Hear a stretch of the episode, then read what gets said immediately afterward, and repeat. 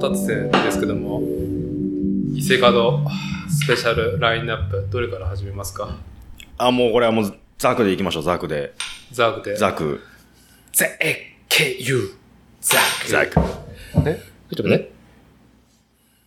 酒かすヘイジー IPA、ザテケユザク。ザあ、ちょっクと、海外の時お願いします。これ、飲みたかったんですよ。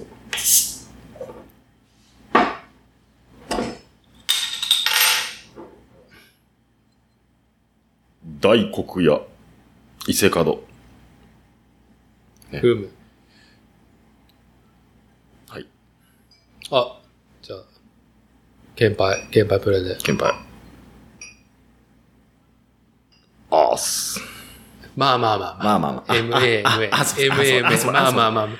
いやーもうねあすいません、お俺は来てないけど、ね、旅館の浴衣着てるまこっちさんが、まあもう本当にこう、なんちゅうの、サラリーマンシップに乗っ取り、もっこりで。もうこれで。いやー、これ飲みたかった、本当に。じゃじゃあ、あすいませんが、はい、じゃあ俺たちの伊勢島に。いただきますす。下は取った。下を取られた。下を取られ た。下の取り合い。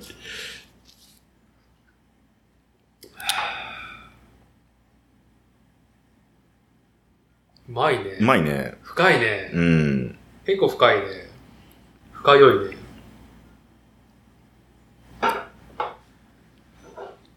ああ、ヘイジー IPA だね。うん。うん。いやー、妻子もね、まあ、間合いを取りながら、どういう決着で、こうやって乾杯できるか分かりませんでしたが、こぎつけたね。こぎつけたね。えー今回のね、えーポッドキャスト番組作例、本日の日付が2023年6月の3日かうん。3日ですね。土曜日。 3日台風一過。はい。はい。どうなるかと思いましたね。はい。まさかの台風一過うで、ん。ね、えー浸水もなく、うんはい。たどり着きました。伊勢島。島の、まあこれ、旅館が、旅館というか、うん。ホテルでしたね。ホテルでしたね。完全なる、はい。今、クリスタルの中にいますからね。は クリスタルのい中に。島の、本当岸壁にそそり立つホテル、維持仮想の、うん。鳥羽ね。あ、鳥羽ね、失礼。鳥羽の、うん一花荘のカラオケルーム、そのクリスタルから、クリスタル、なんかマイク落ちそうだよ。それ。あーはい、お届けしますが、いや何かっていうか、まあ、伊達家、私ね、主催伊達の、まあ、家庭と、まあ、こっち家の ね、うちと、まあ、家族旅行、行こうか、みたいな話でね、ね。家族セッション。家族セッション、セッション IPA。セッション IP。セッション IPA。はい。まあ、一回、もう夕食も終えて、夕食でも美味しい日本酒ね、うんうんうん飲み比べとかしちゃって、で、俺なんかはもう一回歌た寝してるから、うんうんもうね、時刻の方はもう今21時回って、はい、カラオケルームが23時までなんで、それまでね、飲みながら収録できたら、まあ、おんの字かなっていうところで、まずはちょっと伊勢方の話しましょうか。しましょうか。ついに行きましたね。来ましたね。本家、本家本元に。はい、まあとりあえず持ち、うん持ちや行きたかったリビトはあなたの方が大きかったから、そうそうそうそうそう。何故っていうのは改めて。え、きなこ餅美味しそうっ ていう。それだけっていうね。うんはい。きなこ餅美味しそう。そうそうそう。はまあ、あの、新庄も舌包みを打ったっていうね。 きなこ餅3選どれだって言って、新庄1個にね、い。はあげたっていう。二軒茶屋。い。はい。うん二軒茶屋。二軒茶屋餅ね。ちょっと待って、せ正式名が、ちょっと待って。正式名が、創業、天正年間。二軒、二軒茶屋餅。名物、二軒茶屋餅。はいこちらの方が伊勢にありまして、ここが、まあ、クラフトビール。ね、我々がビール飲んでる中でなんか、伊勢門伊勢門っていうね、伊勢門屋ビールのね、まあ、ルーツ。というか、ビール始めたのがね、い今のね、あの、現在の鈴木宗則さんだったっけな現ね、何代目か忘れましたけど、うんまあ、江戸から続く、まあ、餅やん。せがれが、なんでビールだっていう中で、今となっちゃうね、美味しいビールね、提供してくれる世の中に素晴らしい。まあ、マイクロブルヤリーではもはやないとは思うんだけど、規模的には。うんうんどうなのその辺の専門的なのかわかりませんが。まあ、そのルーツのね、二軒茶屋餅に、まあ、こっちが行きたいと。うん。漠然となんか、この、鳥羽にね、なんで鳥羽になったって言ったら、なんか方角で決めとったね、最初ね。ああ風水的な感じで西か東か、西か東かみたいなそうねそ。いやー、これね、東だったら全然もう、無理でしたね。無理今回は。今回はね、最初は青はよくば、あの、ホビーショーに絡めていきたいみたいなね、のがあったっすもんね。 5月のね、中旬のね、うん静岡ホビーショーに合わせてで、ね。なんとか東に向けて、舵を切りたいって言ってる中で、主婦連が、鳥羽でいいじゃん、鳥羽で。はい。 ね、鳥羽でいいじゃんっていう、この、感じでね、うん。鳥羽になって。そうそう。まあ、伊勢通るから、まあでも、まあ、今回はね、おなじみ、うん。男の箱場、墓場、ミリバンに、えまこち家のね、ええまこちさんの男のええ墓場、ミリバン出してもらって、え、ミニバン、パンパンにパ詰ンめ込パんでン、、そう、墓場パンパン、デッドライジングです。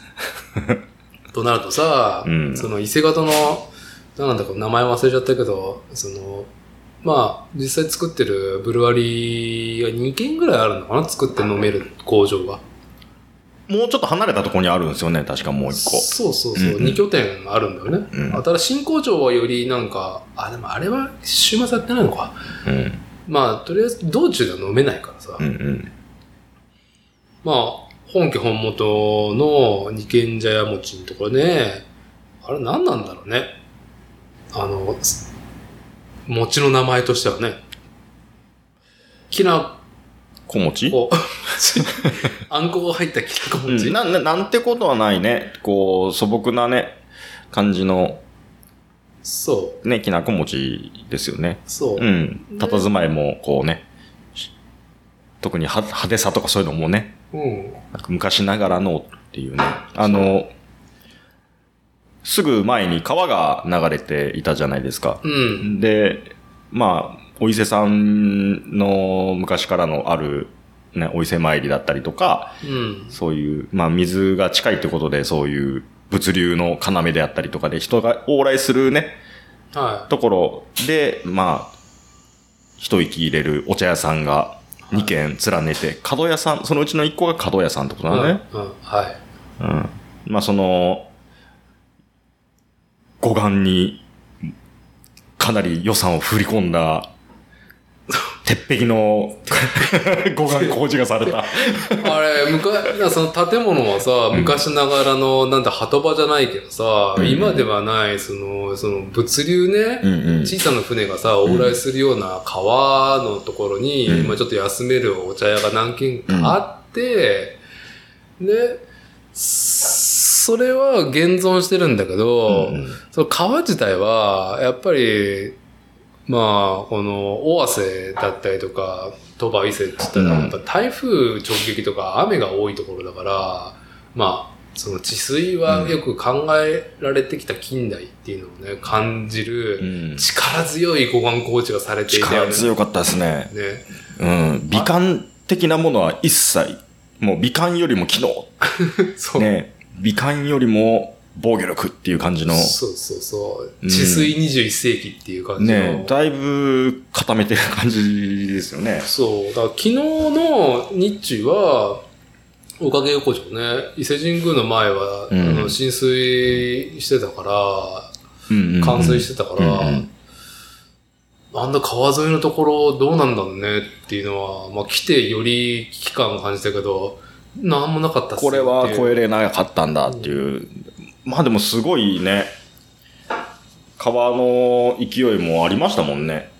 ああ、うんそのまあ水水量がね、風もまだね、台風一過でビュンビュンビュンでしたしビね。ュービューで、うんこれでもまあ、お餅が美味しく食べおれて餅、、お餅、ね美味しくいただいて、うんまあ、あとは現、現社長のお父さんかな、うんがゴロゴああ、はんはんはん。ロしてて、なんかちょっと小話、僕はしてたんですけども、うんうんうんうんどこから来なすったみたいな感じで聞かれてね、大丈夫でしたか道中はみたいな。ああ、さすがの、ね、いいですね。はい。で、うんうん。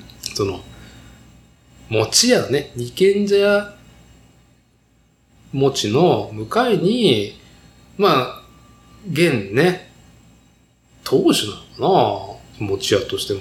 うんまあ、伊勢方の社長がね、やってる、継いでる土地で、その二軒茶屋餅の向かいに、ビアグラっていう、まあ、フラッグショップになるのかな伊勢角の。うん。今、稼働は多分してないと思うんだけど、あそこのブルワリーは。う。うんん。昔のね、うん。多分、あのー一番最初に始めた、あー地ビールブームの時に始めた、その、まあ、蒸留所、レストラン跡地なんだと思うんだけど、あそこ。で、直販しててね。うん。うん。で、そこで、まあ、いつも我々ウェブとかさ、まあ、あの、会員メールで見てうる、ん。うん、ラインナップが全部置いてあったからさ、うう。んん、まあ、いつも見てる伊勢門の商品も含めて、ノベリティとかもあったりとか、買ってきちゃったよね。買ってきたね。は。上は、あの、今は、前はレストランみたいな感じで飲み食いができるようないうん。風になってたみたいですけどね。今は、まあちょっとイベント、催しの時に、ちょっとシーンができるような時、まあ多目的な感じで使ってるって言ってましたけどね。そうそうそうそう。うんまあ、過去の遺産なんだよね。あのね多分。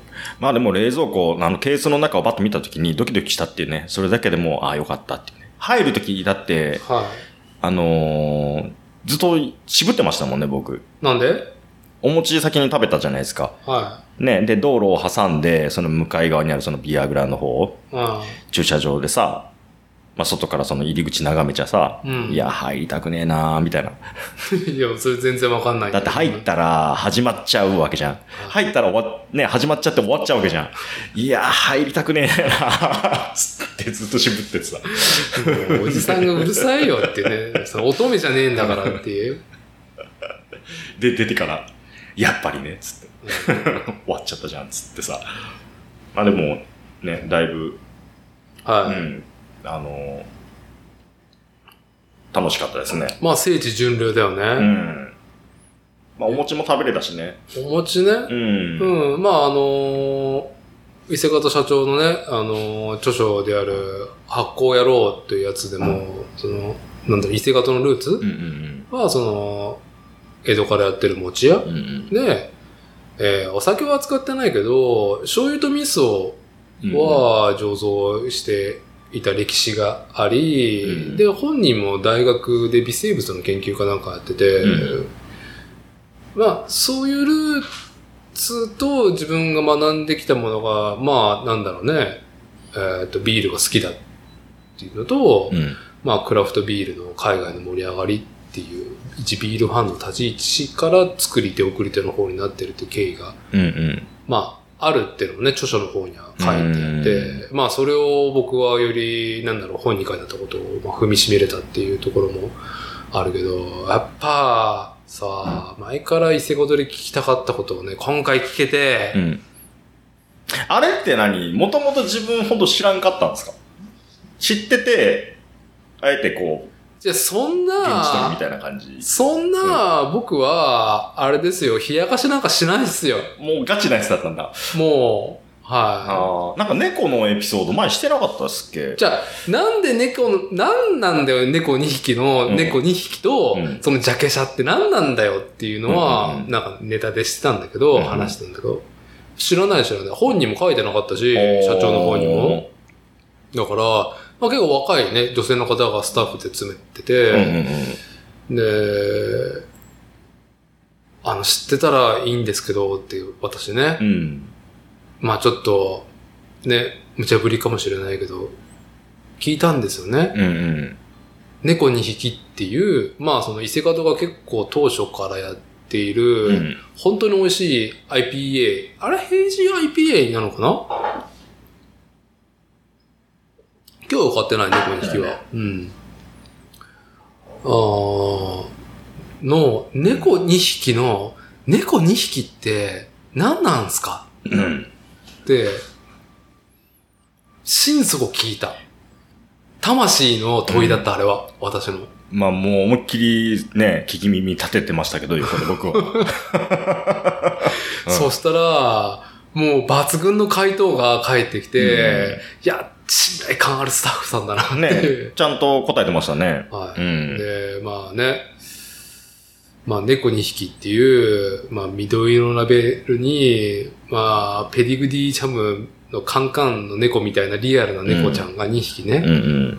いるっていう弱者で、うんもう全然そのクラフトビール感、マイクロブルワリー感もない、ないし、全く、その、他の異性型のやつにもその猫か関係ないし、うんうん猫2匹の、な、猫、うんうん。まず何、何っていうのと、2匹って何なんだよっていううね、1匹っていうタイトルもななかったし、うんうんえ聞いたら、スタッフさんが言うには、いや、それね、私も友達に聞かれたんですようんって、何なのっうて。んもともと、創業者、うん。まあ、鈴木宗則氏、ね、まあ、あのー伊勢門の社長、うん。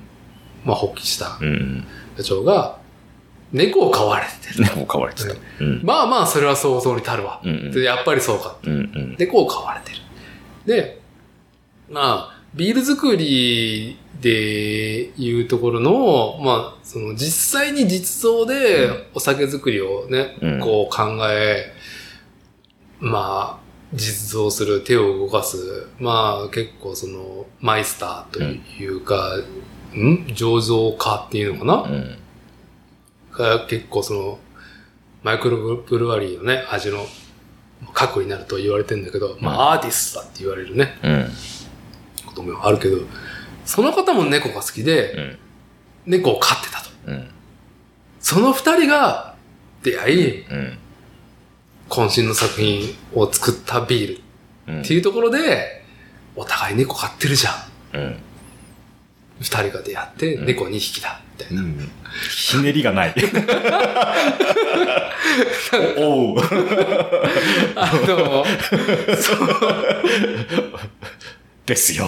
で、はい。はいもうひねりもないし、オチもないし、まあまあ想像に足る件だったけど、うんやっぱね、やっぱその現地ですよね。ああ、現地が取れた。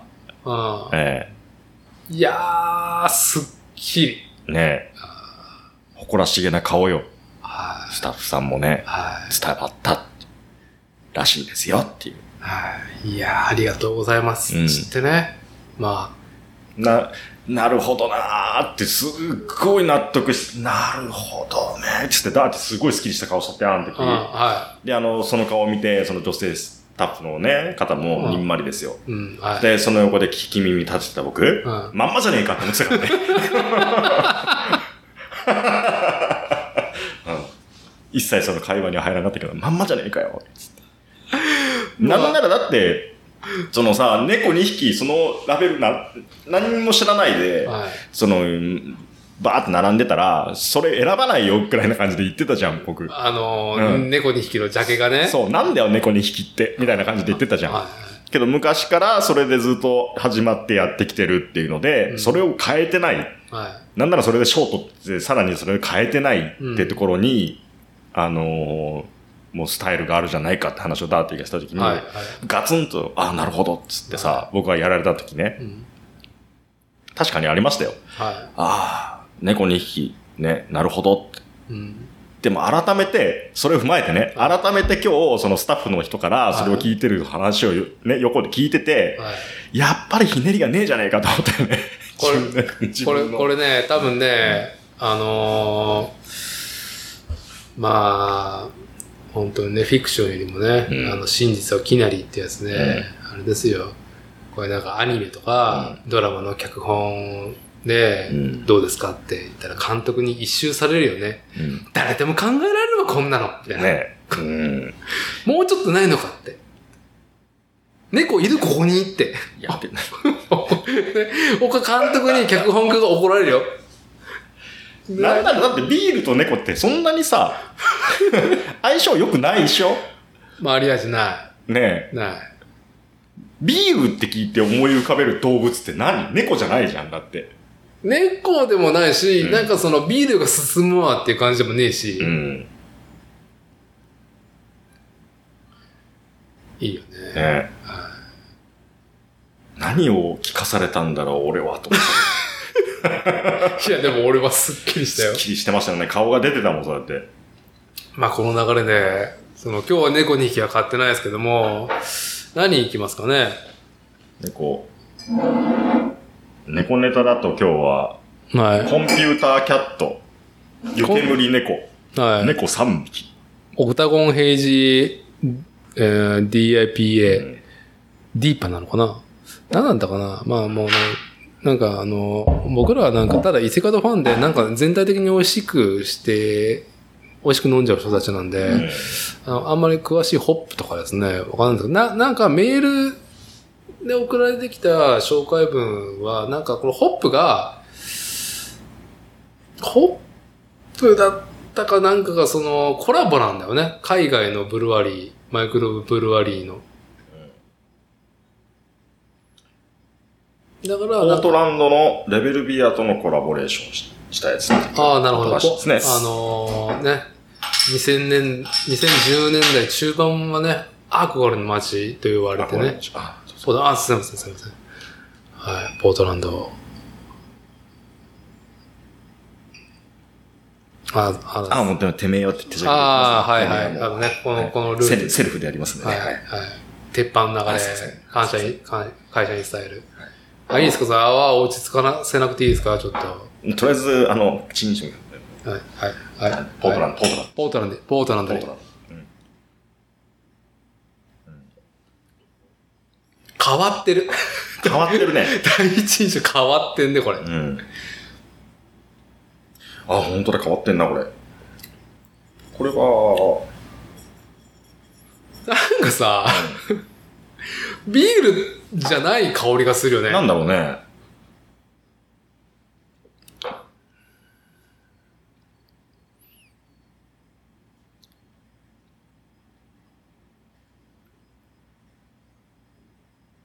ちょっと、我々、庶民、おじさんには言語化が難しうい、ん。あの、味はいいんですけど、香りが何なんだろう。なんだろうね、これ。初めて出会ったね。うん。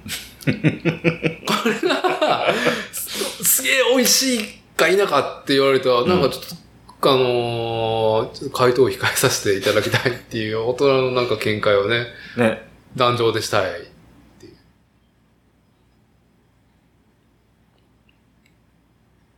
なんか俺こういう溶剤使ったことあるぞっていう。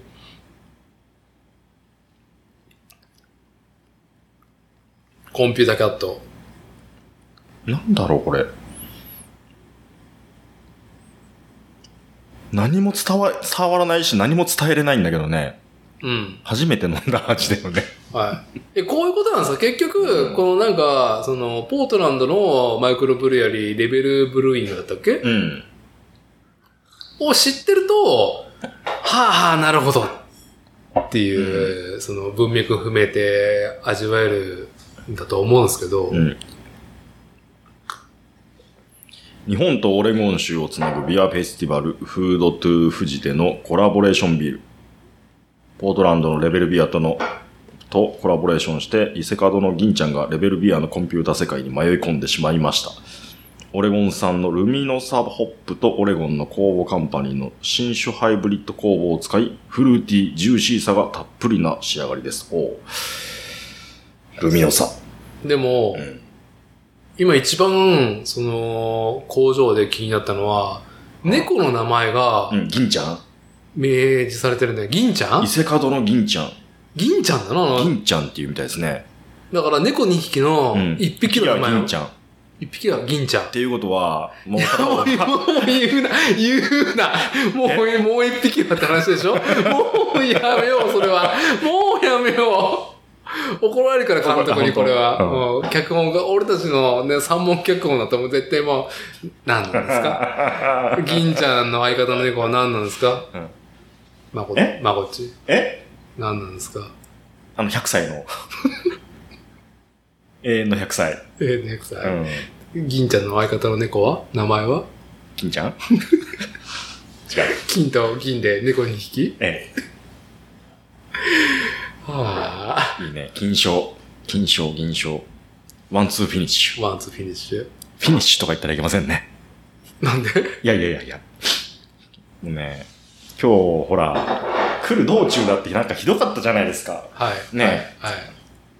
あれですよ。うん。まず、あのー最初にうん。深田栄美を見た時の話ね。ああ、それちょっとねいい議最初に議論しましょう。そうはい最初に深田栄美を見た時に、深田栄美、セクシー女優皆さんこいつね。はなんでこんなにハイブリッドな顔になっているんだと。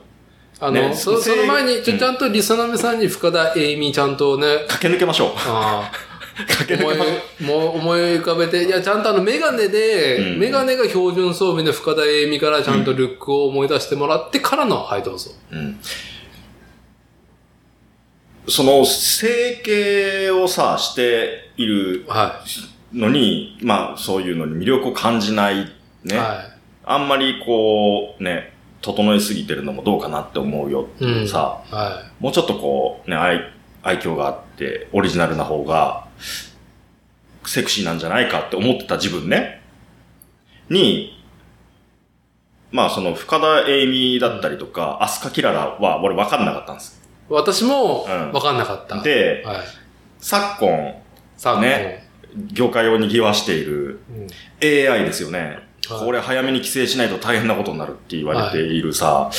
でもね、AI ってさ、すごい、こう、勝手に飛び込んでくるじゃないですか、情報として。まあ、そうね。んもう今となっちゃうね。そうみんな活用してるからね、バカみたいに。そう、あ、これ韓国の新しい女優の人、あ、これ AI なんだ、みたいな。うんこれも、あ、韓国の新しい女優の人、あ、これえこれも AI なの嘘んみたいな。で、AI、えこれ AI か本本物か本物じゃないかっていう、ね、うん。その見極め、審美眼を友達とキャッキャキャッキャしてるうちに、は AI に、こう、侵食されてるんですよね。知らないうちに。い。し、AI うのんセクシャルな魅力、味わいうに、ん。ちょっと、こう、ぐっと盛り上がるものが生まれたと。そう。で、AI って、いや、言ってもこれ、あれでしょ ?CG でしょみたいなさ、はい。ざっくりした捉え方の中で、たまにさ、やっぱり、こう、ものすごい球数打ってこられるとうん、一、個、たまにこう、あって壁に刺さるやつが出てくるわけじゃん。はい。はい。そうすると AI ってもう、あそうやって思えるんだ。ね、リアル系の AI、こんなことなってんだうんうんっ。て認識してから、深田恵美の、あなるほど。え、深田恵美、ようやく理解が及んだっていうね。はうん。だからその当時から、最初から、整形で駆け抜けてきた彼女い。が、はわからん人は置いてきますと。い。はい。突っ走ってきた深田栄美さんにようやく追いついたって話をね、今日の行きの道中でダートにしてたんですよね。そうで僕す。が。はうい。んまあ、あの、僕は、その話はもう始まった瞬間に全て分かったんだけど、うんそれは同意でもあるし、うんあの、深田由美かっけえなっかっけえね。て、うんフィジカルの強さっていうものを、いや、私先走ってっからみたいな。うんうんうんあ後から AI の結論来たねって。そ AI の結論の一部、私でしょみたいな。う。そういうことだね。っていうねリアルで体現されてな、はい。きたっていうね。はいうん素晴らしい、素晴らしいですよ。そまうあ、集合地というか、あの最大公約数の権ー、はい下。根芸。皆がいいっていうところを求めて、自らまとったその姿。うん。いやー、菩薩ですよ。ね菩薩2023ですよ。うん。はい。それなのにヒップホップをジブラがし、こう、しょ、しょったみたいな話に近寄ってくるわけいやー、まあ、ある意味、なんかね、怒られるかもしれないけど、近しい背負ってる感ねは、うん。何がグレートフルデイズだみたいな、そういうと こに、たどり着いてくる話に寄せれるよね、 こういうのもね。ポップとはなんだみたいなさ。ねはポッまあ、ホップやりましょうか、私らはね。あはい、ホップ、ホップ、うん次何行きましこょれうか。まだ残ってますから、これちょっとやっちゃいましょうか。あーはい、はい、はい。えポータルーのね。えーちょっとちょっと待ってですね。えーそれで。でもなんか、そこからね、その話してからちょっと道中様子がおかしくなったよね。なんか、見てくるもの全部下ネタ変換するサイクルがちょっと来たよね。うん、まあ、そのパールの話をしパールうんパールの話をして。まパール。あ、鳥羽といえば、うん。なんだったっけ木本。そう、三木本っていうね。まあ、三木本って聞いて真珠って繋がる方は、まあまあ、その、なんだろうね、あるソサエティ、まあ、あのー中級以上のね、うんまあ、経済圏、もしくは意識がある、まあ、三木本うんうん真珠っていうね、日本国産の真珠ブランドとしては、老舗かつ、まあ、信頼が分厚いところね。うん。あと、もう鳥羽水族館の向かいに、真珠島っていうね、なんか、あの、三木妙と真珠島っていう御殿が立つうんうんような、まあ、ルーツがある。だから入ると、だ我々この辺に入ったら、まず、だから伊勢道を降りたら、まず赤服の看板でね、うん。うんあ、来たなって。うん。うん。俺たち赤服の結界、伊勢の結界と赤服の結界。伊勢の結界に入るってことは同じく赤服うんうん。の、あの、領域展開に入っ入っててる。おり、うん、同じく木本の真珠パールパのール。力をね、ずっと浴びてうんるもう。サブリミナル的にね、サブ、脳裏に叩き込まれていくね。赤服、赤服、パール、パール、パール。まだパールの看板がな、ね、パールの看板がもう、卑猥にしか見えなかったもんね。だからそのパールの変換がおかしかったね。その辺で、深田恵美の話をしちゃったもんだから、はいパールっていうのを、その看板の、あのー写真ね。はい。写真が、女性のあの、バストアップで、あの、顔が、ない、なんていうのここ。この部分。ネックレスのパールにはい、はフォーカスした、女性のモデルね。い。うなじ、まあ、なんか服着てるか着てないかみたいな感そじう、のね。顎から下、バストよりも上ぐらいのね、写真でパールがボンって出てるいや、で、も、日活ロマンポールのルックの女性のね、写真もありましたよ。うんそのパールをまとった真っ赤なルージュ感。真っ赤なルージュうがん、そこまで見てないけど。あ僕はなんか、いいですね、と思いながら。うはんい、パールな。パール。で、パールって聞いた後にすぐになんかこう、ね、こう、インプラントなのみたいなさ。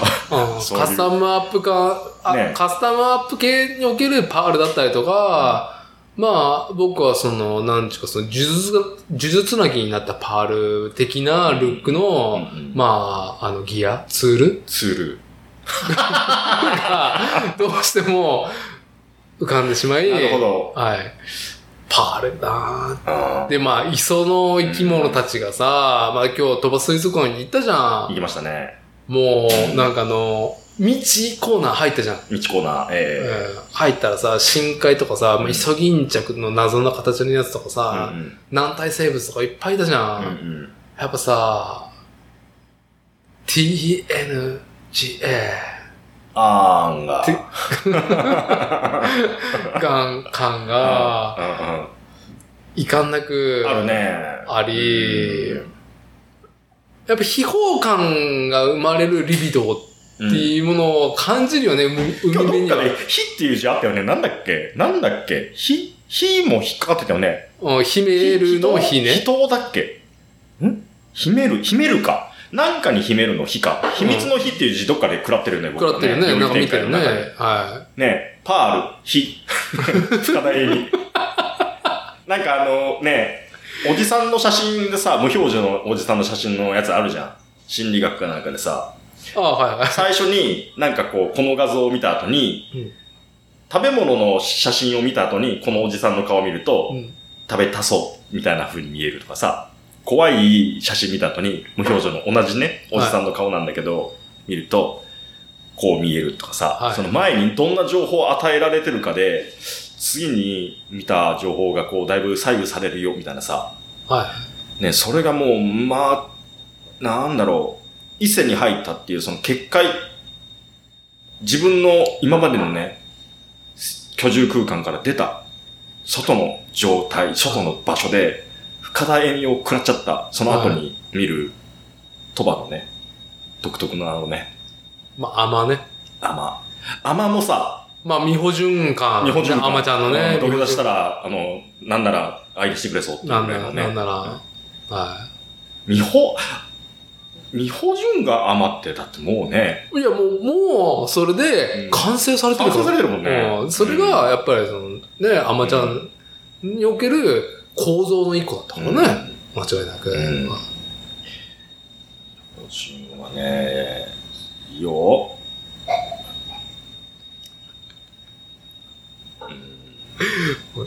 雑なレコメンド。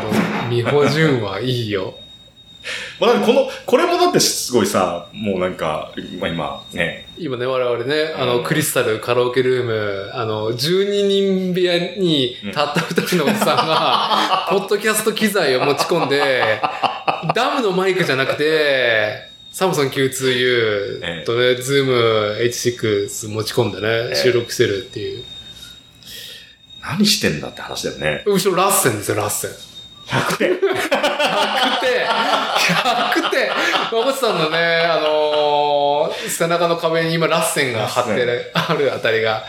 100点ですねい。や、まあさ、え本当、なんて言ったらいいんですかね。まあ、伊勢神宮から下に降りてっていうか、えっ、と、G7 があった、あなんだっけ、賢島。賢島方面に南下していくときに、うんうん。あの、車が、俺たちしか南下してないっていうか、車が誰もいなかったもんね。全然、ね、後ろかも、もうこ、来ないし、前からも来ないっていうう、んなんか、いや結界の中にうん、我々はすでに踏み込んでおり、どこに誘われていくんだろううんと思ったら、最高の場所に今いてね、こうやってうね、んあの、阿護湾の辺、要は賢賢島の辺は、もうちょっとね、こう、海がないでる時の方がいいよね。そしまあ、たらね。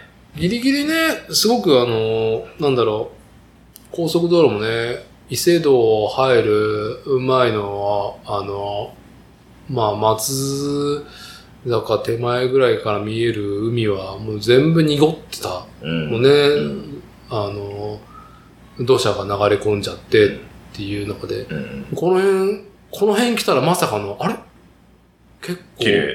あ、海はね、濁ってますけどね。ちょっと濁ってるけど、まあ荒れてるところもあってね。うんでもなんか、その、土砂感はなうく、神秘的なね、神々しいビューを我々見ながら、うん。眺めながら夕食してっていう。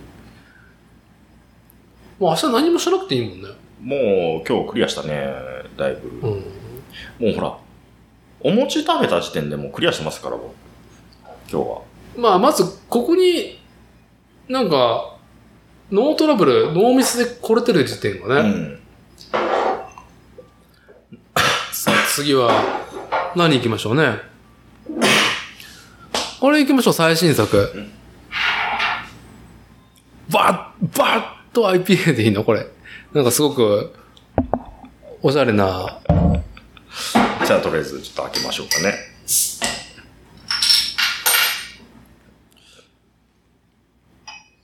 ほんとね、やっぱね、日本酒もそうだけど、うん。こうやってクラフトビールも、その、前工場を飲めてもらって、うんうん。飲まないと楽しめないんですよ、庶民は。ああ、前工場ね。うん。これはなんて読むんだろうね。リミテッドブルー。うん。メタモルホップブリュット IPA。白ワイン酵母を使用したキレッキレドライなブリュット IPA です。酵母が代謝するグレープフルーツやグアバの香りと大量のホップ由来のシトラスベリーパッションフルーツの香りが交錯し、刺激的な味わいが楽しめます。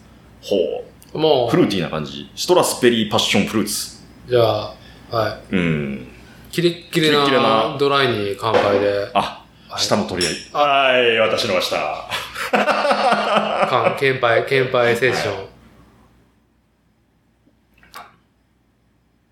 あ、わかりやすい。わかりやすいね。わかりやすい。うん。うん。ドライな感じだね。。そううん。あの日本人のおじさんにわかりやすい、うんスーパードライのすすごい美味しいやつっていう。あー、なるほど。 ここに、あの、ビビがいるよね。ビビが。ファイナルファンタジー9の、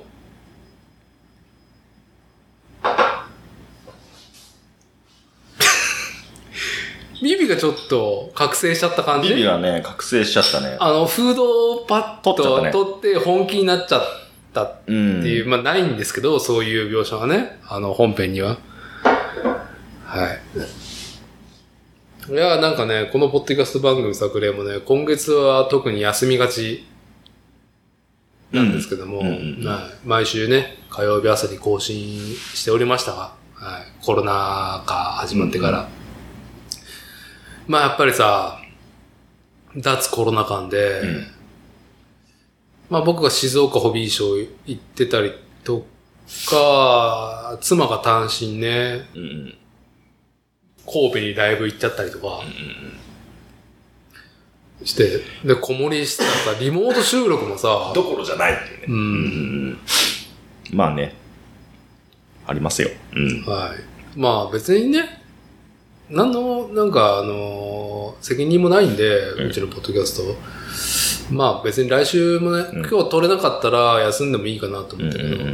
いやー、やっぱ、神々しい時間、来ましたね。来ましたね。最高の収録環境だね。これね、これ。ススタタジオですから。ジオですね、カラオケルーム。はうちのスタジオラッセンありますから。 いや俺見えんかったけどさ。い。ラッ セン。ラッセンが飾ってあるカラオケルームね。ダン !DM! やねだ、100点。な、なんかさ、その部屋だと、やっぱりそうんうの、んこの寝かしつけの時間とかを差し迫ってしまうけども、うんまあ、あと、ポッドキャストもさ、ちょいちょいそのカラオケルームで収録してるところもあったから、ほうほうほうう。ん。まあ、いいかなとは思ってたは言ったけど、まさかね、うん。こんな、鳥羽まで来て、鳥羽まで来てね。はうい、ん。まあ、夜やることないですからね。言っちゃなんだけど。俺なんかスムーズ。いや、なんかさ、こんなお高いところに来るとは思わなかったね、俺たち。うん。これそうね。ホスピタリティというか、そうね。まあでも、部屋食にしときゃよかったね。なんで子供が持たんなと思ってね。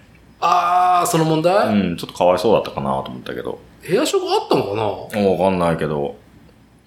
その、ね、まあ、その、まこっち家と、うちは、まあ、えー、4歳ん ?5 歳、?8 歳うん。7、うん ?7 歳か。 7歳かうん。4 7歳、5歳、4歳か。うん。で、まあ、旅館の、その、ね、まあ、部屋食最近さ、工数削減で減らしてるところ多いけどさ、あ、ほうほうほうほうほう。部屋食なかったのかもね。うん。でもこれ、久々にね、ちゃんと献立を見てさ、はお食事をいただい。いたなお品書きがさっと置いてあってね。そう、前菜を作り炊き合わせから始まってね、ずーっとうん。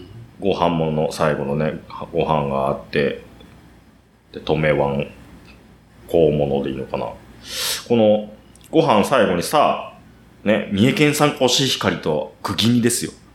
グギン。ね、釘煮。はで、食べて、で、まあ、お味噌汁いただいて、で、まあ、おしんこ的なね、い。うん。おしんことお茶で締めてみたいなさ、そのおし、おしんこその、まあ、一つかみで、一口でパクって食べれるぐらいの量のやつが3種、うん。うんは長皿にね、い。ちょんちょポんンちょポンポンんとってね。乗ってたじゃないですか。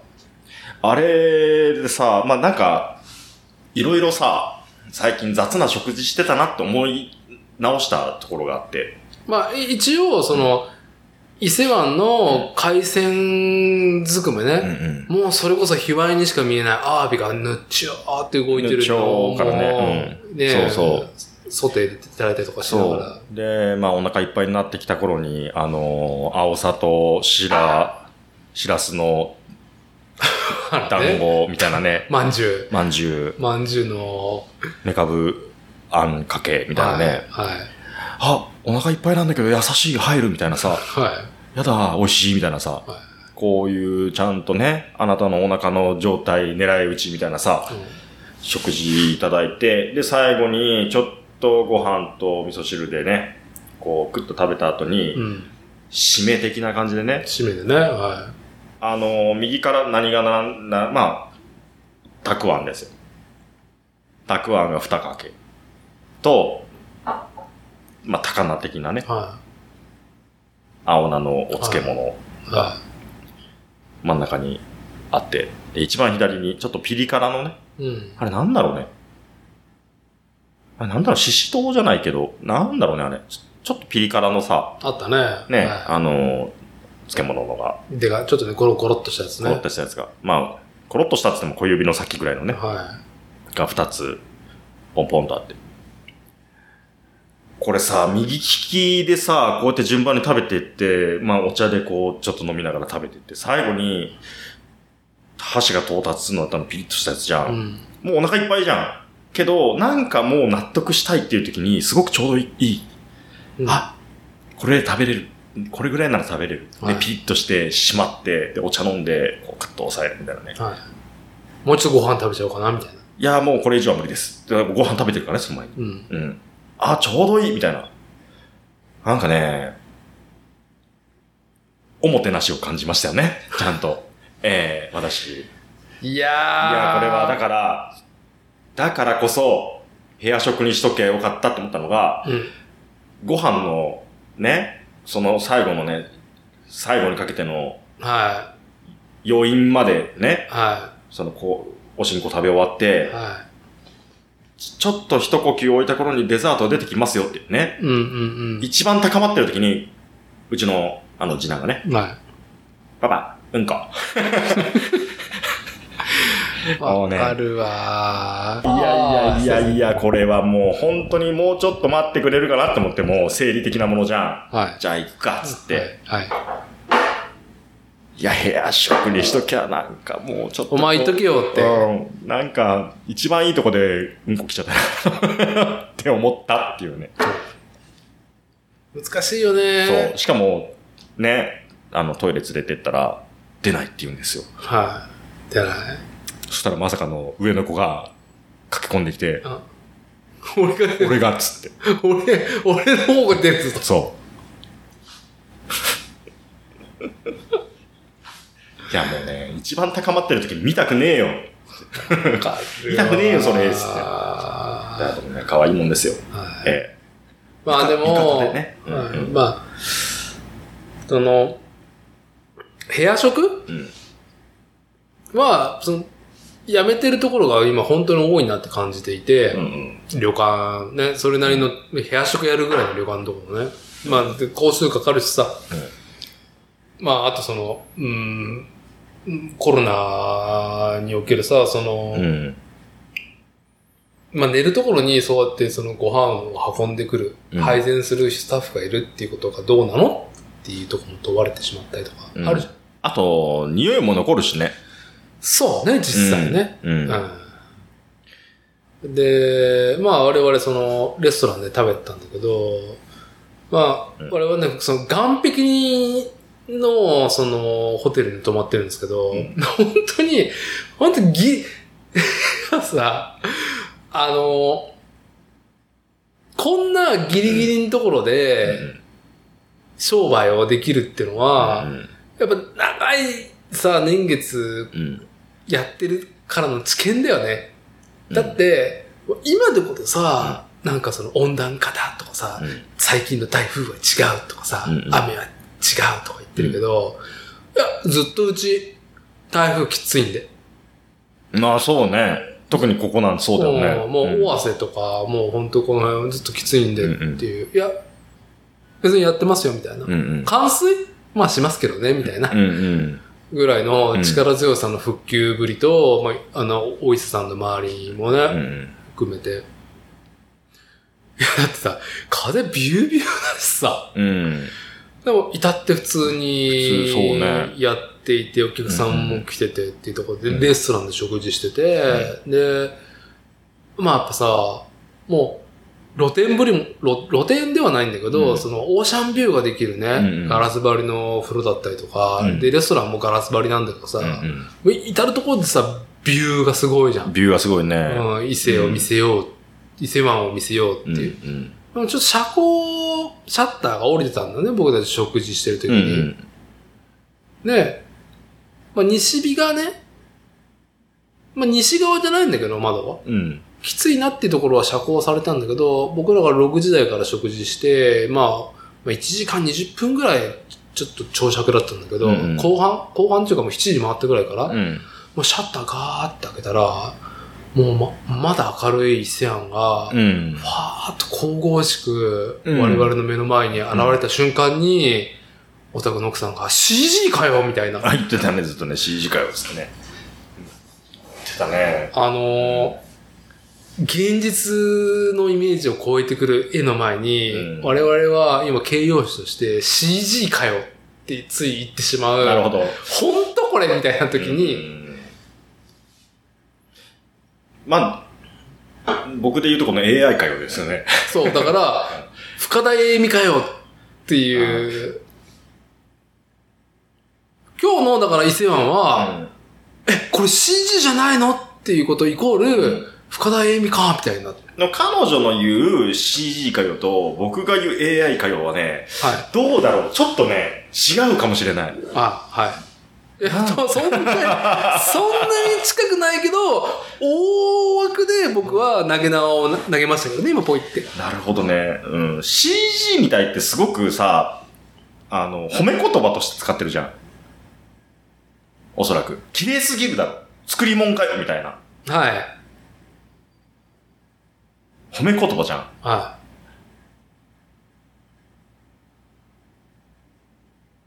AI 会話です、僕は。AI 会話は、なんだよ、AI かよっていう。い。あのごめん、ちょっとね、同じ土俵に上げちゃいけなかっはた。なんか CG 会話ってなんかずっと言ってるからさ、まあ見てるじゃい。うん。ん。実際同じ景色を、は同じ海を見ているですよい。。うん。 CG じゃねえよつって思ってたもんね。まあ、そのね。音がないからね、ちょっとね、情報として迷子になるけ どね。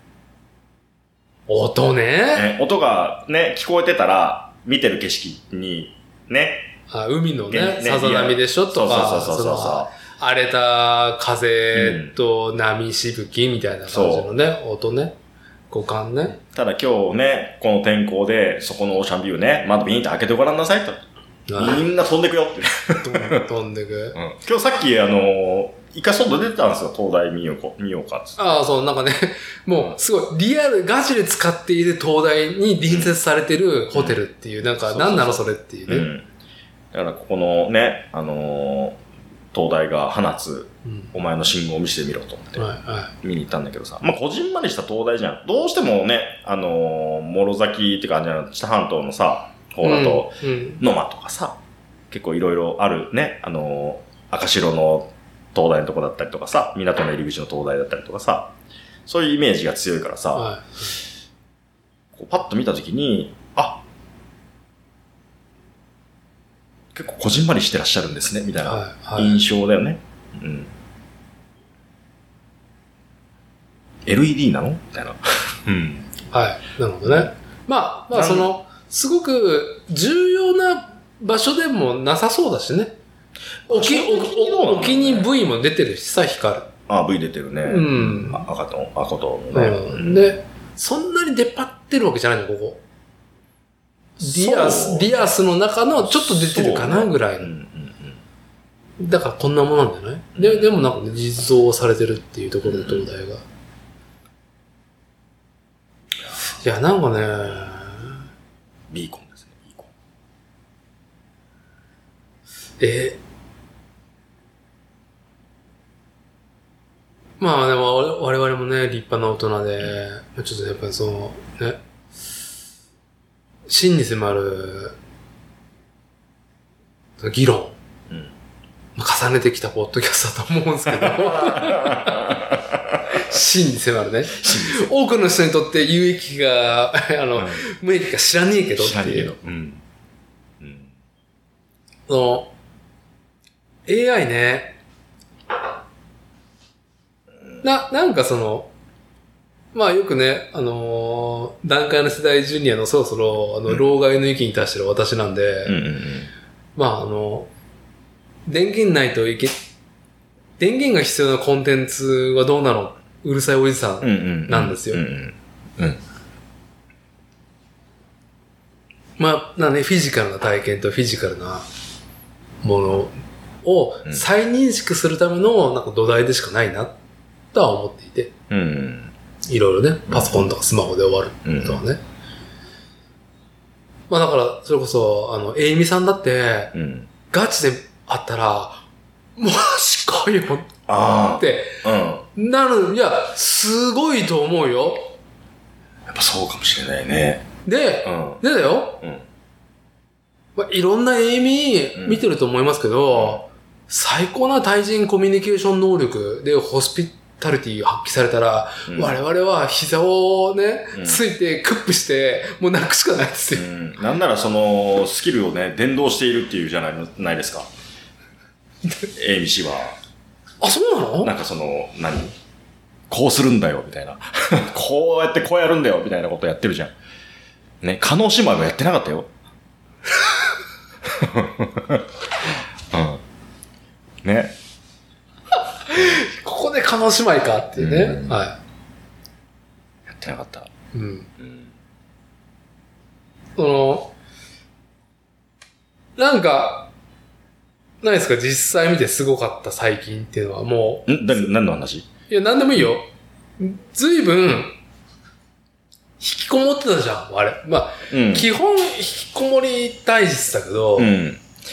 今は、まあなかなかね、なかなか自分の時間が取れない中で、限りなく無駄な時間だなと思ってるのが、ゼルダで時間が溶けていくっていう。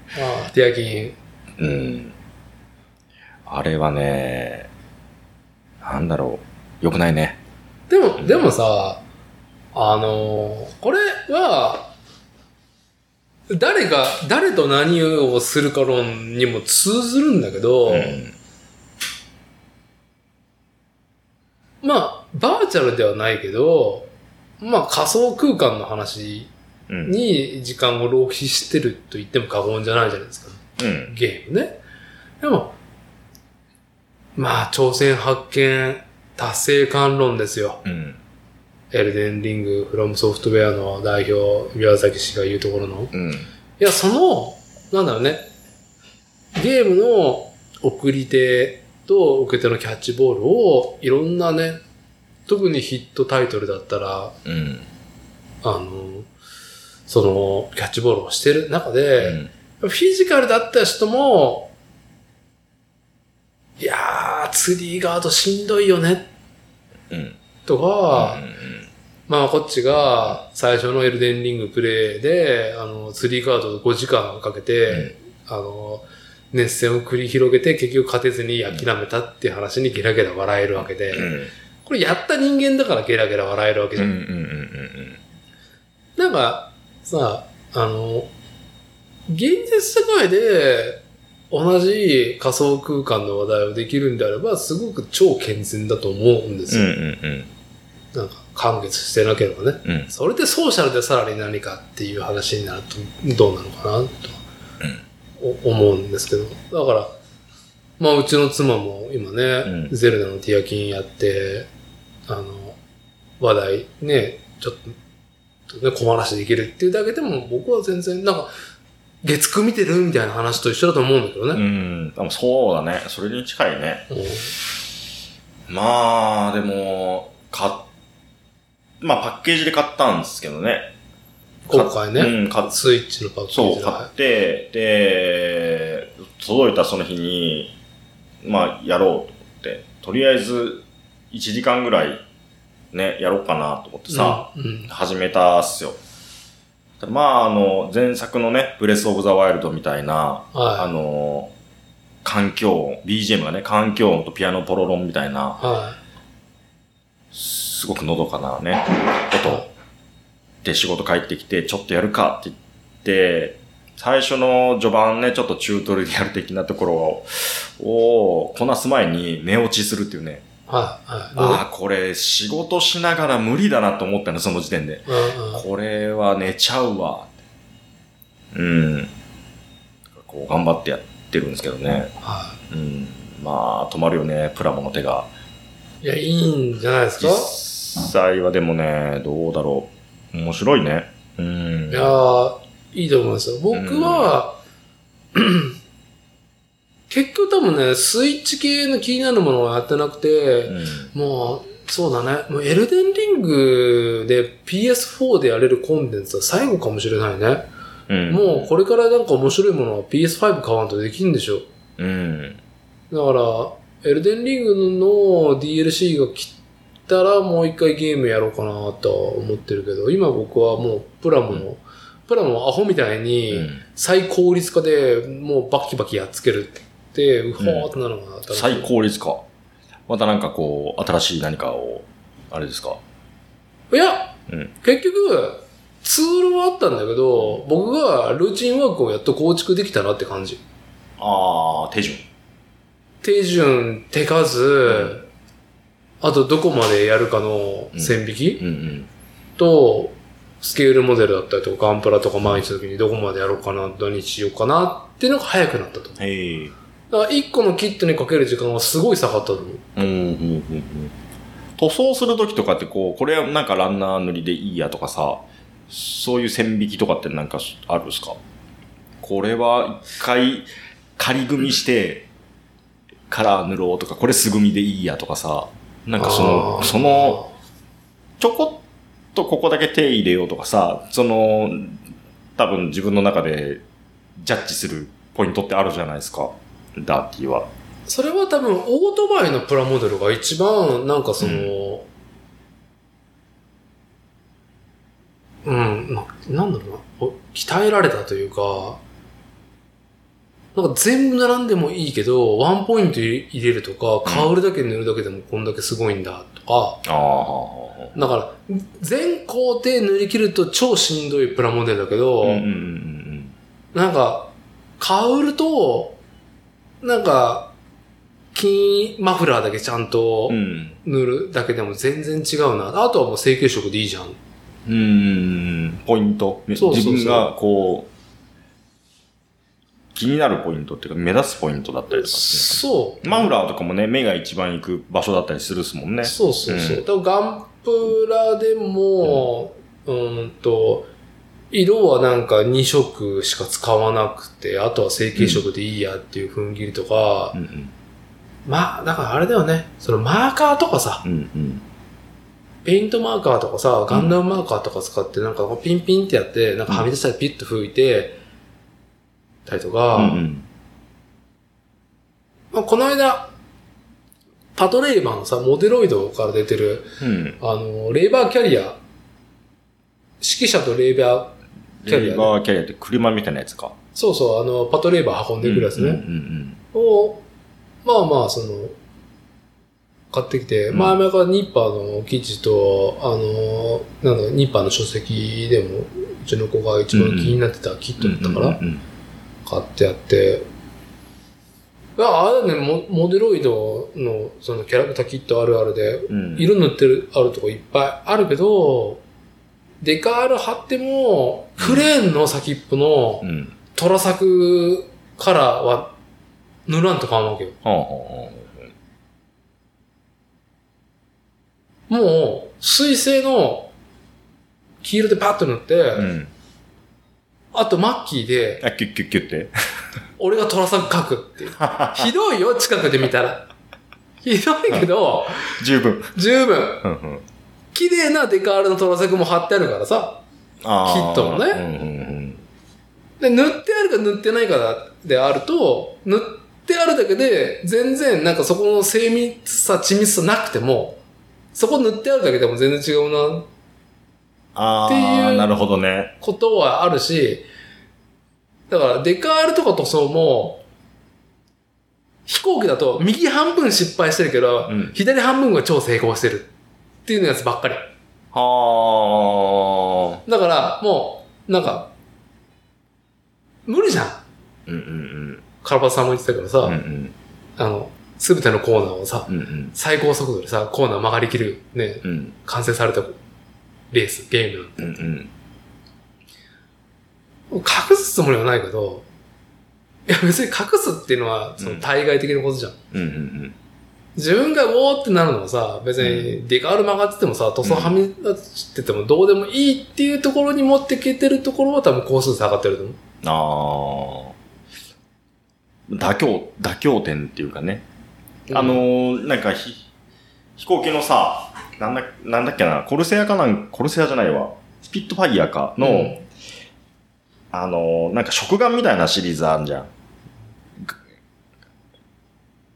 ちっちゃいさ、もう何分の1、何だったか忘れちゃったけど、もうん。う本当にこれくらいの大きさのはね、食玩ぐらい簡単なやつなんだけい。ど、うん。それをさ、この前、ナオとさ、ちょっと組もうぜっつってう、ん組んでた時にさ、まあ、ひどいデカールの貼り方だったんですよ。ああ、その、完成、塗装済みのやつね。そう。で、あーあーあーとか言いながらやってんだけどさ、まあ楽しいからいっかみたいな感じでさ、駆け抜けるうん、。はい。はい。ね。で、ちょっとうまくいった時にすごく納得がいったみたいなさ。その納得がいった方しか見せないように置いてるみたいなね。ああ、そうそうそうそうそう。うん結局作ることが、ね、その場が楽しいことだけであってっていう、それはなんか、すごく、なんていうのかな。あんまり自分の中でストレスを感じないプラモ遊びな。そう、感じはなんかするけどストレスはもう最大回避してうるね。んだけど、こう、本当にこれ思い入れがあって、こういうふうにちゃんと作りたいみたいな感じで買っちゃったキットって、そうやってなかなかできないい。やいや、そんなキットはあるよ、全然。ね。なんかダーティーがキュベで組み立てれんって言ってたのがさ、ああ そう、まあ、ねそれは近しいことだね。ねえ、なるほどなと思ってさ。この前、久々に上司に仕事帰りに行った時に、うん。あの、し島田文兼の、えーは出てるじゃないですか。で、アナザーカラー、あん島田文文兼のオリジナルの、あれでしょアリシアアリ、アリシア、なんか、タクティカルコンバット強そううな、ん。もう踏み金がものでしかない、うんちょっとあの、絶対領域あるそうそう子そうそう。でしょので黒バージョンでしょ黒バージョンじゃなくて、アナザーカラーかなんかが、うん。なんか、えっ、とね、緑色っぽい差し色が入ってるのかな。うん。んで、まあ褐色気味の。褐色で黒ベースで差し色緑のやつでしょあ、そうそうそうそうそもう。ともと白、もともとゴーライみたいな、ゴゴーライの黒版みたいなさ、うん感じの、ジャベリン持ってそうな感じのやつなんだけど、ジャベリンっぽいやつ。はジャベリンじゃないんだけど、多分。で、それ、あ、それの存在は、なんとなくし、ね、あ、そういうのあるんだ、ぐらいにさ、うんそのアートワークの、えー本の表紙のキットかじゃん、あれって。で、あ、そういうのあんだな、よくないよくないと思って、い。うん。うん。はい、いかんいかんいかん、つって、よくないよくないよ、つって、武器屋か、みたいな。はい。武器屋が。んで、この前なんとなく上司に行ったら、そのアナザーカラーのやつがポンって。で、あ、最近再販のやつ出たんだなと思って、うん。見た瞬間に、うわ、もうだからダメだって言ったじゃん、みたいな。で、一応値段だけ見て、あ、やっぱこれ良くないっつってあ。あ、はい。まあもう1万、まあ、まあに近いですからね。でも普通に、店頭価格だったよ。それは。あ、いや、もちろんそうだけど、でもだって5000円で買えないでしょ買えないね。は。うん。こんなんダメだよ、と思いないがら、はで、まあそのアナザーカラーよりも、その最初に出たやつの方い。が、はまだね、こう、グッとくる感じだったんだけい。ど、はまあ、よくない。こんな、こんなにお金出しちゃいけないっつって。で、お家帰ってさ、ゼルダですよ。い。うん浄。化。浄化。は浄化。ね。うん。やっぱ、なんか、ちょ、そこまでお金出すのはちょっとなーってひるんだ自分が、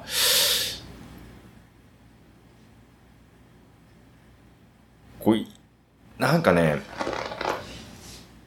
ちょっとしたノリでね、またね、あ、いいじゃん、買っちゃえよってなりそうでさ、嫌だなーと思ってたの。で、今日、今日、はい。今日ですか今日ね、今日、うんはあのー、 まあ、鳥羽水族館行ったじゃないですか。い。うん、は鳥羽水族館に行って、で、まあ、途中から僕と、僕の長男が、まあ、二人で行動をね、ちょっと別行動みたいな感じで、はぐれ気味になってたじゃん。い。まあちょっと年がね、離れてるからね。そう。で、なおが、あまあ、上の子が見たい、その、コンテンツっていうのが、うん。ちょっとずれてんなって途中で思ったから、はい、はい。うん行きたいとこ行こうっつって、いで、見たいペースで見ていきなってさ、うんうんで、彼の方にずっとついていってさ、で、どこのエリアにいるよというのだけこう、まあ共有すりゃいいやと思って、で、彼のペースでずっと見て回って、で、最終的に、あの、合流してさ、まあ主婦、うちの相方はね、はいまた勝手に動いてみたいな感じで言ってんだけど、まあまあまあ、つってはい、はで、その時に下の子がね、お土産っていうかね、こう、おもちゃを買ってもらってたのね。い。うん、はい。で、いなかったから、あの子のやつ買ってないからね、買ってあげないよ、とか言ってさ。あでも上の子は下の子が買ってもらってるの見てるじゃん。あはで、うわ、出たよ、つって。で、上の子決めるの遅いんだって。い。熟考する。熟考して、もう、そこまで欲しいのがないんだったら買わなくていいって言うと、はもう、ちょっとはん涙目になりながら、いやでも、いやでも、つってい。こ。のチャンスは、うんもう逃したくないっていうね。そう。で、まあ、こいつ決めるの遅えしなーって思いながら、まあ、そんな中で帰る、もうみんなね、宿の方に行きたいから帰るよみたいな流れになってきて、で、その時プリクラ撮ってたじゃん。はい、鳥羽のね。そう。はいで、プリクラのさ、そのなんか最後にいろいろ書いてさ、印刷されるのに時間がすごい長いじゃないですか。はい。でもう痺れ切らしちゃって、俺が。もう、もうそんなん後から嫌でも見れるんだから、つってうんもう、君は今からあのゾーンに行けっつって。まだ見てないその古生代のところを見てなかったのね。まあ、で、彼古生代好きだからさ、いいからもう行っときなさい、つって。で、もうそのプリクラのさ、出口でずっとこうやって待って彼を引き剥がして、で、そこに連れてって、で、見せて、だろうよかったでしょここ、つってさ、うんまあ親のエゴかもしれないけど、まあ、エゴで、エゴ、エゴでいいと思います。うんそれは教育だと思いますよ、親ができる。で、まあ、見たら見たで楽しかったって言ってたから、それはよしじゃん。で、その時に、下の子が買ってもらったおもちゃ何って見せてもらってて、うん。で、後からこれ、その見せてもらって、それよりも、引けを感じるものを買ってもらうと、多分彼は拗ねるから、うん。だから、なんとなくその下の子が買ってもらったやつを把握した上で、じゃあ、あの、残り時間もちょっとしかないからう、ん。あなたも欲しいものあるんだったら見に行こうっつってさ。で、売店が出口のエントランスのとこのやつと、はあと、入ってすぐのところと、また離れたところにもう一箇所い。ぐ らい先生、鳥羽水族館の、あの、商業施設館、尋常じゃない。なんだったらね、うんあの、三木本の真珠も売ってるからね。新宿ってね、あアクセサリーの、うん同。じ同列でね。同列で、うんえってなるよね。そう。で、これどこにあったのと思ってさ、そのおもちゃ、その下の子が買ったおもちゃを物色したんじゃなくてさ、うんうん。あ、下の子これ買ってもらったんだよってうん見せてから、自分の欲しいやつを選ばしたかったのね。うんうんうん。でねえじゃん、ねえじゃんと思ってる中で、まあ、嫁からまあ、こう、もういい加減し、団体行動してほしいんだけど、みたいな感じで、もう出るメール入ってきてさ、まあ、もうもう、お無視ですよ。 もういいか、つって。で、最終的に、全然ち、あ、俺らが見てたとこじゃない、とこの売店に、その下の子が買ってもらったやつがあったの見つけて、うんうんで、そっから上の子のね、ああでもない、こうでもないが始まっちゃって、はで、分かった。もう時間ないから、今一番欲しいのどれって聞いたの。い。うん。じゃあ、本当に一番欲しいのはこれって言って持ってきたのが、大用具足虫のぬいぐるみね。はいいわ、それで、つって。い。うん。で、おちょっとちっちゃいのと、ちょっと大きいのはどっちなのつって。まあちっちゃいのでいいでしょ邪魔でしょつって。ちっちゃいのにしようこれつって。うんいや、大きいのがいい。つって。ね、あ、ここ手でも、ん片手サイズ、片手サイズぐらい。はい、のやつかなと思ったのね。はい。で、そっちじゃなくて、やっぱ大きい方がいい。うん。で、大きいの分かった、もう俺でいいねっつって、手に取った瞬間にパッてね、札が見えた。うん7000いくらって書いてあって、マジかっつって、そのまま棚にポンと戻したの。はい。いや、これは、ダメ。 これはダメ。こっちの、このふわふわのこの大用具足虫でいいじゃん、つって言ったら。はいはいいや、そんな可愛いのじゃなくて、もっと本物っぽいぬいぐるみが欲しい、つって。あとそれ、お前これ消費するんだろっていうね。うん。マジかってなってさ。はでもその時点でもうみんな車に行くっていうメールが来てるんですよ。い。うん。で、じゃあ、次に欲しいのはどれって聞いたら、3番目に欲しいのはこの亀だっつって。だけど、そんなにテンション高まってないんですよ。やっぱ一番欲しい、その大用具足虫をずっと見てんの。ね。試されましたよ、僕は。試されるね。よし、わかった、っつって。これは、まあ、多分、ここで、大王具足飯見て、うんで、みんなとね、家族と、そのダーティンとこと旅行に来て、はい彼の思い出に紐つける一個のものになるんだなと思ってさ、うん。そこで僕は、大王具足飯の大きいやつを買うときに、踏み金っつって取ったんですよ。これは踏み金だっつって。彼にとってのね。そう。僕がその同じ7000円を踏み金に使う。だ、でも何の紐付けもないよねって思ってさ。はでも彼にとってはそれがすごく残るんだろうなって思った時に、僕の踏み金をね、そこでね、消費したって。だからこうね、駐車場に戻ってきた時に、ダーティに試されましたよって言ったじゃん。い。はい。はい。そう。俺の中ですごく葛藤があったっていう話を、そう。どっかでしようと思ってた。そう。浄化できました、踏み金を。ああ、いい、いいと思います。浄化されてるのか、何かね、転換してるのかわかんないですけど、うんいや、難しいよね。あのー自分が子供の時にそんなに物を買い与えられてないのに、うん。でも、今のいろんなその子供の体験だったりとか、その、いろんなことを拝察して、これから先彼のなんか上層教育になればっていうことの、に対して、男親としてやれることってどんだけあるんじゃいって思った時に、うん。じゃあこれを買うしかねえのか。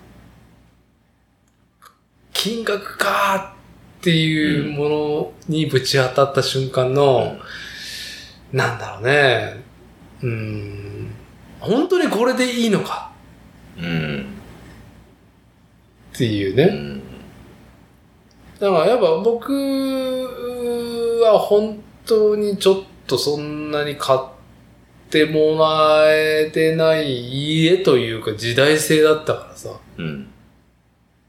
その、新しいものがいっぱい出ててもね。うん。まあよく話にするとアニメとかさ、あのーリアルロボットとかキャラクターものが地位がない時だったから、より親からしたらそんなものはって思われる時代性もあったからさ。うんでも俺らその価値を知っちゃってるからさ、うん。するなと思ってそうねも、これを与えることはもしかしたら自分が得れなかったものを自分の子供が得てくれるのかもしれないなっていうね、うん。いうのもあり、その辺、マジ子供に対する買い物ってめちゃむずいよね。うん。あんまりこう、植物的な感じになってもいけないなとも思うし。うん。とはいえすぐ飽きるもんは飽きるしそさ。う。で、どっちにしたって飽きるからさ。うん。難しいよなと思いながらも、ただこう、どっかに行った出先で買ってもらったものって、まあ、その、記憶には紐付けされるからさ、うん、まあ、それはそれでありなのかな、というふうにも思ったけど、まあ、鳥羽の体験としてね。うん、うん。そう、まあ、でも、抱きしめで寝てましたよ。ゴロゴロしてましたよ。ずっと。 部屋で。うん。もともとなんかそういうのを、まあ彼は好きだったっていうのもあるけどね、そういう図鑑とかずっと見てるしさ。うんうんうんまあそれをねみ見てだ一過性のことじゃないから、もちろんね。まあ、こっちもそうやって、あの、広角商品だよね。本当に。子供からしたら。むずいよな、俺、僕もなんか、その、なんか消え物にお金出すのがすごくなんかバカらしいと思っちゃうタイプだから、あの、そういう意味ではプラモデルってすげえバランスだなと思っていて、うん。うん。なんか、食事だったりとかさ、うん。あとその、なんだろう、体験会だったりとかさ、うん。うん、スクールだったりとか、いろいろあるアトラクションだとかいろいろある中で、プラモデルって消え物の要素もありながらもその体験としてのね、うん。うん。でも自分がやった成果として残るっていうところがすごく特徴だなとうん。思っていて、ポンとその渡されるものじゃなくて、関与してるわけじゃん。一緒にその子供と、もし作ったらね、そのプラモデルをね。ああ、だから、先週末、その妻が神戸になんかフェスに行くから、土日泊まりで行ったから、うん。まあ1万円置いてくから、これでなんか、過ごして、みたいな。おおいや、でも、外食とかしたらさ、ー。うん。もう、速攻で消えるじゃん。だかまあね。ら、だから、フライト・オブ・ドリームズ、セントレアに行って、んスタバでうん。ワッフル食うのが好きだから、つって、うん。行ったら、スタバで2000円ですよ。うん。子供が好きなものと。俺はコーヒーと、なんか、野菜スティック買ったら、うん。野菜トルティーヤか。で、なんか、交通費とかだったら、2000円とか。すっごいな、これ。っうん。ていうので、いや、ちょっと、プラモ屋行こうっつって。うん。それで、ちょっと迷っとった、うん。モデロイドの、レーバーキャリア買いに行ったんだねその足でそういう流れだったんですね。うん、いや、全然足りないけど、うんいや足りない分は、まあ、自分の小遣いで出すっていうので、なんか、このまま週末が子供と息子と二人っきりでいて、うん。うん。消え物に外食とか行っても、子供別に何でもいいわけじゃん。なんか、その体験のなんだろう、幅だろうね。うん。価格じゃないじゃん、体験の幅って。うん。金かかってることのホスピタリティなんて、身にも感じねえからさ、うん。あー今んところうちはそのプラもやってくれるからっていうこう興味示してくれるからっていうので、そのニッパーの書籍に載ってたのはすげえ反応だったのは知ってたし、うんでも8500円かーって。うん。 8500円かまあ、値段がね、こう、どんだけそれがね、自分のこう、求めてるところまで追いついてくれるんだろうって、天秤かけちゃう瞬間でありますよね。ーうん、それはでも我々は一庶民としてうん真っ当なその価値観を持ってるとは思ってるよ、それは。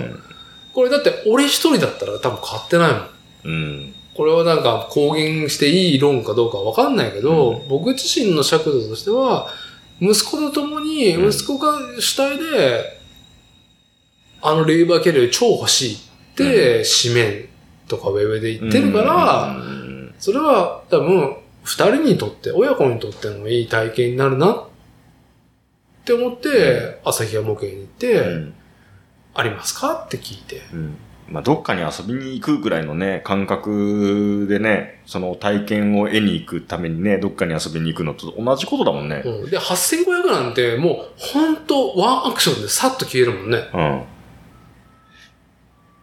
そう。実際その子供がいるからっていうところで、こう、いろいろ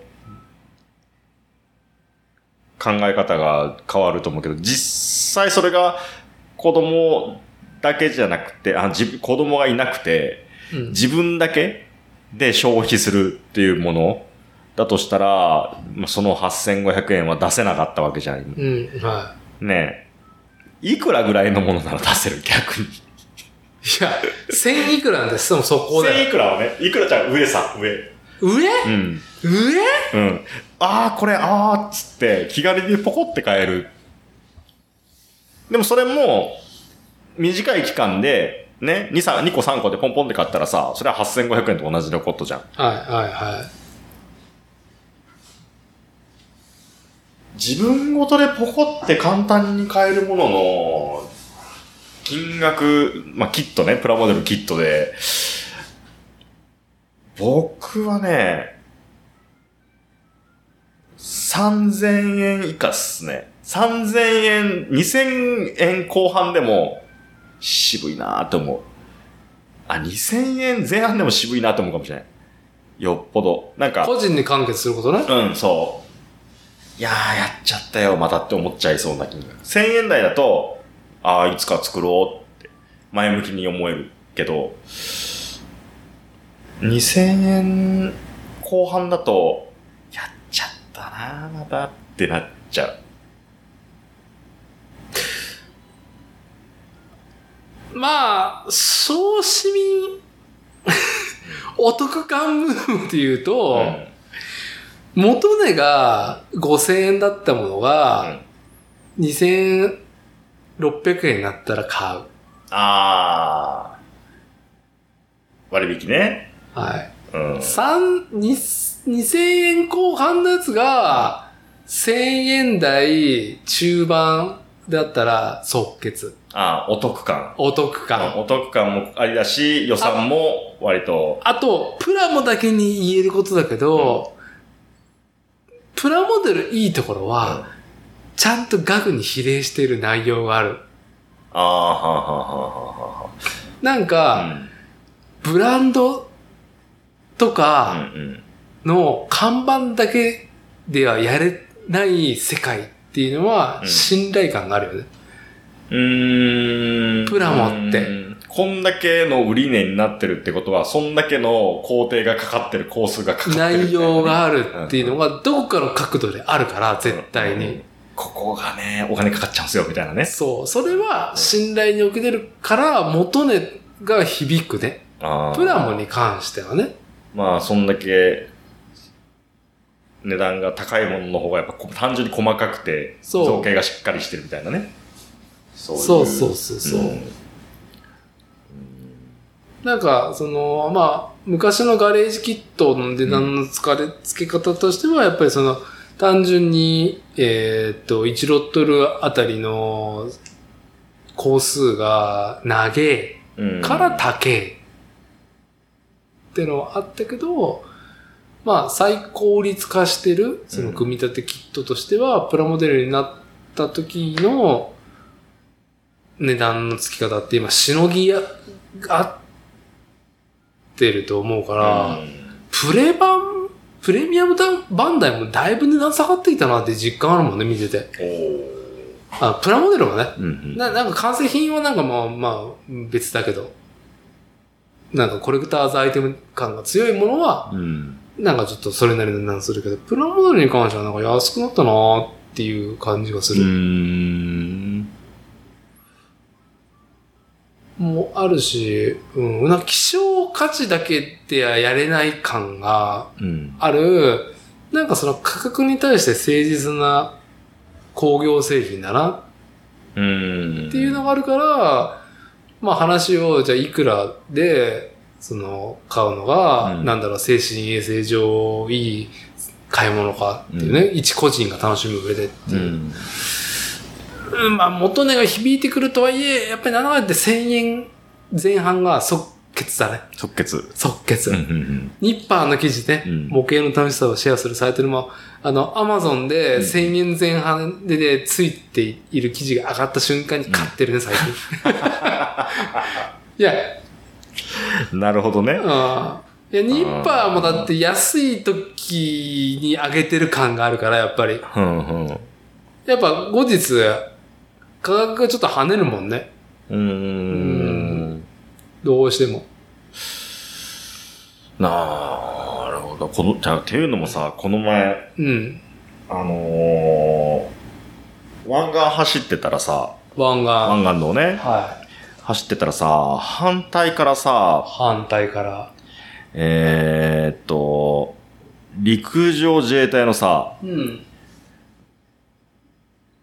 えっと、なんだあれは。ひえー、ちょっと調べる。一六式ああ、そうそうそうそう。八輪のね。一六自式衛隊八輪の、そうそうそう。時速時速100キロ出るっていう、はい。はい、高速速いですね。 105ミリ積んでる、あの、はい。はあれがさ、3台ぐらい連なってボワーってすれ違ったんですよ。い。はそのまま、その日はもう上司に言ってそれ買ったよね。い。正解です。タミヤなんでしょタミヤじゃなくてね、青島青島、かなうん。タミヤのやつ、あるかなと思ったけど、なくって、まあ、今度出るんか。ちょっと仕様変更のやつが。そう、陸自の車両はこちらです、みたいな感じで、上司にはこう、棚が組んであったから、はい。その、タミヤから、他のメーカーから出てるかどうかは知らないけど、うんうん。店頭にあったら買おうって感じはいで、はいそのままもう仕事終わってから車に乗り換えうて、ん上司に行って、金文はもうあれですよ、一六式ですよ、いいですね。ねくださいっつって。うん。最初一回手に取って戻したんですよ。戻した。やっぱいらないやと思って。いらないなと思ったけど、今日買ったら、でも、この今日すれ違って、うわーすげえなーって思った記憶が紐つくなと思って、もう一回手に取ったんでね。うん。うんうん。から、でも全部自分のさ、自分のためだけに買ってるやつってなんかこう、なんか最近、まあ積んでるやつもあるからさ、これはまあ、今そんなにいるやつでもないかっていう葛藤もあったりとかしてね。で、まあこれが子供と一緒にさ、うん。子供が助手席に乗っててさ、うおーすげえねって言って、一緒に見てだったら、多分、もうそのレーバーキャリアと同じですよ。うん。うん。これ、これちょっとプラも買おうぜっつってさ、やれたんだろうなと思って。なんかこう、一人だけのために買うプラモっていうのに、まあでも、あんまりバカみたいにお金使うのもなと思ってさ、うん。って思いながら買ったっていう話。はうん。買っちゃう。買っちゃうし、まだ届いちゃう。い。届いちゃうね。ねポチってるからね。うん。い、や、な、なんか、旗とはね、うん。その、この、結局、なんか、庶民性みなぎる話をしてると思うんだけど、うん。ほら、なんか、何事にも起きることだと思うんだけど、うんなんか、いくらの買い物だったらすぐできるみたいなね。うん。うーん。まあ、プラモを擁護するんだと、ん何買いの税入してないんだったっけ安物がいいの、全入しない。はい。論はありますけど、うんうんうんプラモの工業製品との、しての誠実さはパネーかなっていうところで、うん安いものでもすげえっていうね。うん。安いものでもすごいね。うんっていうのは面白いところだと思う、うんコンテンツとしてね。い一個あるのはうね。ん。ただ体験としては、その、なんかうちもさ、パッとすぐ模型屋に寄れる環境でもないから、うん。つい、アマゾン、ヨドバシ駿河屋を活用するけど、うんまあ、再三さっきから話してるモデロイドのレーバーキャリア指揮者セットは8500円。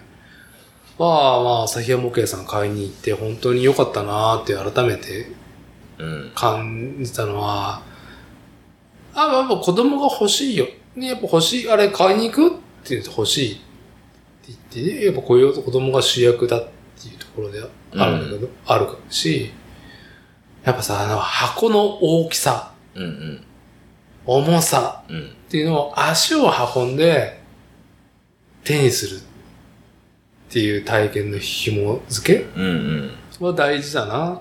じゃあその、その子供視点ね。まあ、もうこれは自分自身にも言えるうん。ことなんだけどね。うんその一個のお金を出す体験としてね。うん。買い物として。まあ、あとその、ちょっとしたさ、うん。なんか僕もそう関わりを作ろうっていうタイプじゃないから、お店とかには。うん。でも、なんかね、やっぱコロナ禍を経てう、んお店の状況とかをやっぱりね、ん在庫のあり方とか見てるからさ、うん。たらやっぱ水星の魔女を含めてガンプラがめっちゃ入ってるからさ、ああ、在庫ね、いっぱい。バカみたいに。ね、安定してきてますね。そう。ん再販もすごい入ってきて、すぐその行列ができてね、うんなんかもう取り合いみたいなのもなくなってきてるし、ね、あのー後ろに並んでた子もミオリネ書いたんじゃないですかそろそろ ね、そろそろねね、上心の話ですけど。うんいや、だから、世間話としてさ、んあそこの兄さんと、いや、めちゃくちゃ、ガンプラ、増えてきましたね、うんラインナップ、みたいな。だいぶ在庫できましたね、とか言って、うんいや、そうですよ、みたいな感じで。まあ、でも水星の魔女基本ですけどね、みたいな感じで。いや、ゾックは来ないっすか、ゾックは。うんハイグレードの、みたいな話でもね。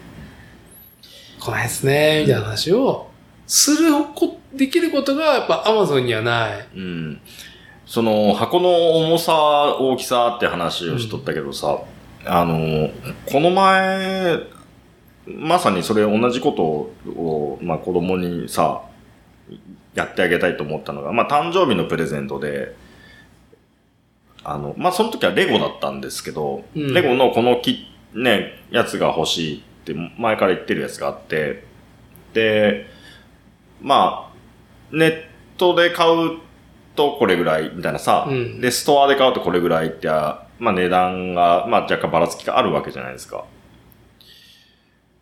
けどまあ、ちゃんとね、その、レゴのお店に行って、その箱自分で取って、で、はいカウンターに出して、で、持って帰るっていうさ、それをやらしてあげたいっていう風でさ、まあ、まあ、もともとその誕生日とかそういうのは全部そうなんですけど、自分で買いに行って、そこで自分で選んでさ、で、手に取って買ってもらうっていう方がさ、やっぱ記憶体験として残るよなって。ねこれが欲しいっつってさ、ねで、夕方ぐらいにさ、ピンポンって届くっていうさ、なんも残んないじゃん。物としては残るけどさ、こう、ちょっと薄いというか。うん。う。うんん、なんか、買ってもらった、あの時一緒に選んだとかさ、そういう感覚が残んないよなと思って。まあ、その、その時、そこに並んでる、いや、それ、それこそ今日の、うん。なんだっけ、大用具足虫だったっけそを、うんこの今実店舗の中でどれを選ぶんかっていう時うにん決めたっていうことについ時間がかかってしまうたちだっう。そうて。いう話は、まあ、な、なんだろう、その、仕事だったりとか、うん、ルーチンでやってると、その工数出らさ、省きたいじゃん。うん。モノタロウ超便利だよ。うん。もう俺、ホームセンターでいろいろ物探すのもう家できないから、正直うんう言って。ん、めんどくさい。めんどくさうい。んあと履歴残ってるの最高みたいな。ああ、前買ったやつ。あと、ホームセンターに行って何買いに来たんだっけってなるんだって、本当に無意でしかないかね、うら、ん。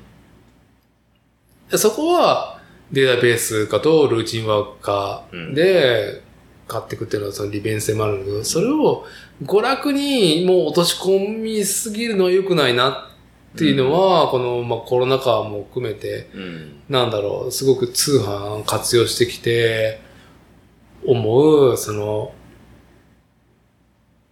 なんだろうね。いや、一個僕らその、ニッパーっていうさ、ウェブ媒体を見て、なんか面白いっていうトリガーををね、かけてもらって、うん。購買してるから、まだいいと思うんだけど、なんか安いから、買ったとかさ、うん。なんか、レアだから買った。っていうことに対してね、僕らはきなんか気迫にしか思えないから、うん。体験として。うん。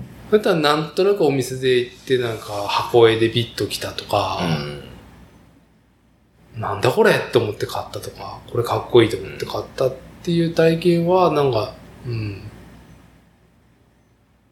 まあコロナで、ね、そういうとこ、そういう経験がよりできなくなったっていう経験を踏まえると、なんか、すごいいいなとは思うね。うん、いいっすよね。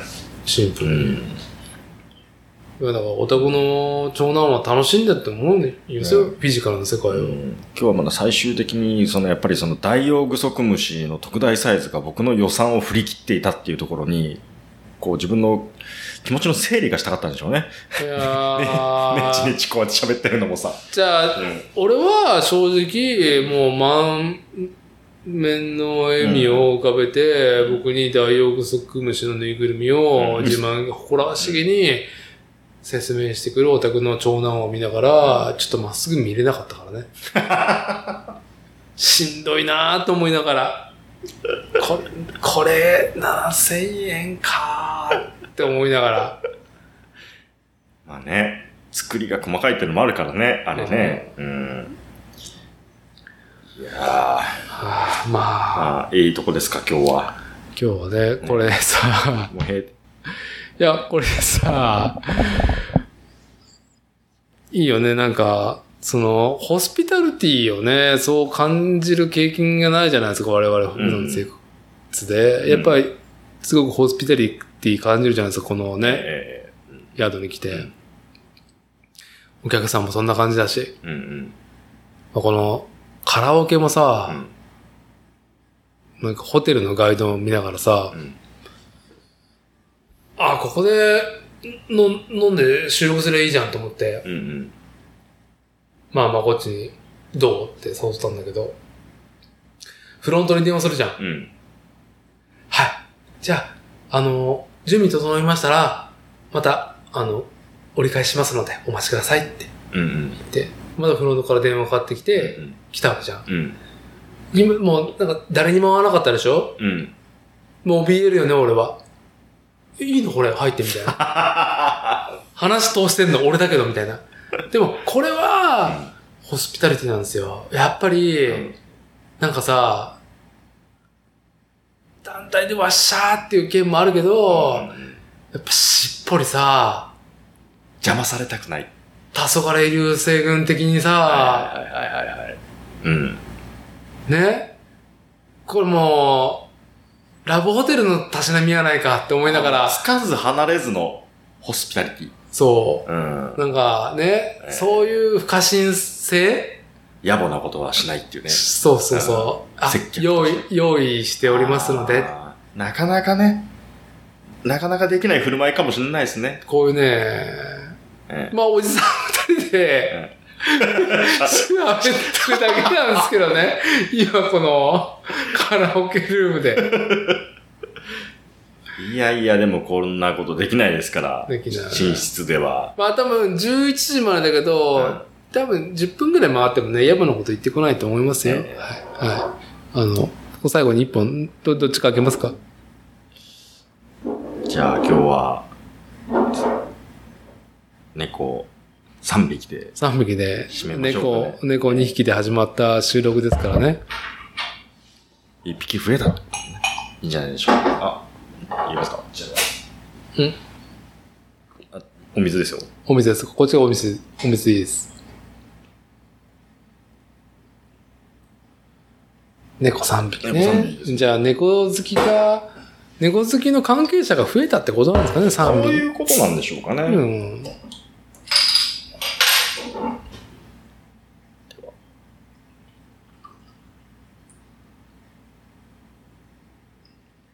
ありがとうございます。結構。これ昔からあるやつこれ。いや、最近、そのなんか可愛らしいジャケットを作ってっていうの、去年じゃないそれ。3匹やったけど。猫3匹。まあじゃあ猫、伊勢ことの猫に乾杯で締めるところであーあっす。あ、うまっ。あ、飲みやすいね、これ。いいですね。あ。これは、東京の風を感じるやつですね。そうなんですか。うん。東京代々木のビアバー、ウォータリングホールの林優也さんが全国のお店と結成したビアギャング集団、ユアボーイズ、セカドヤ爆酒は2020年、猫2匹で初コラボ。猫2匹をベースに、福岡のビアバー、あビア吉のビア吉くんと伊勢門の銀、アビーの猫さん。あ、アビーちゃん。銀と、福岡のビアバー、ビア吉のビア吉くんと、伊勢門の銀、アビーの猫3匹コラボということで、伊勢門の銀、アビーだから、うんこれもう伊勢門のオリジナル2匹は判明したので、銀とアビー。アビー。猫2匹、銀とアビーです。はうん。い。銀アビー。銀さん銀さんじゃなかった。だからこれとこれってことですね。はい銀とアビー。んじゃないですか銀とアビーと猫3匹はもう一もう一匹なんですよ。ビア吉くん、ビアキチ君。ホップをさらにマシマシのトリプル IPA にしました。はい。ありがとう美ござい味ます。しい、これね。美味しい。うん、美味しいですね。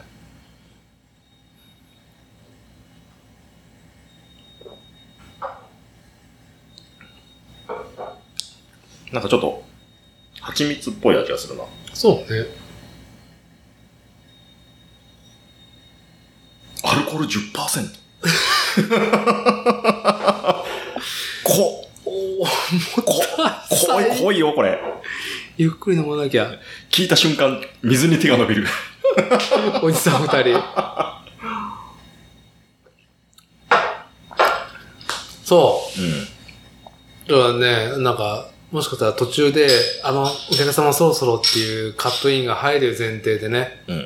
最後の議題いいですか。えで、ちょうどね AI が、最大公約数のえ。うんうんうん回。が、はいはい。エイミがっていう話してきまうんしうたけど、んうんうんこの話したかったんですようん。。なんでしょアニメ境界戦記。う。うん。あ、第2期。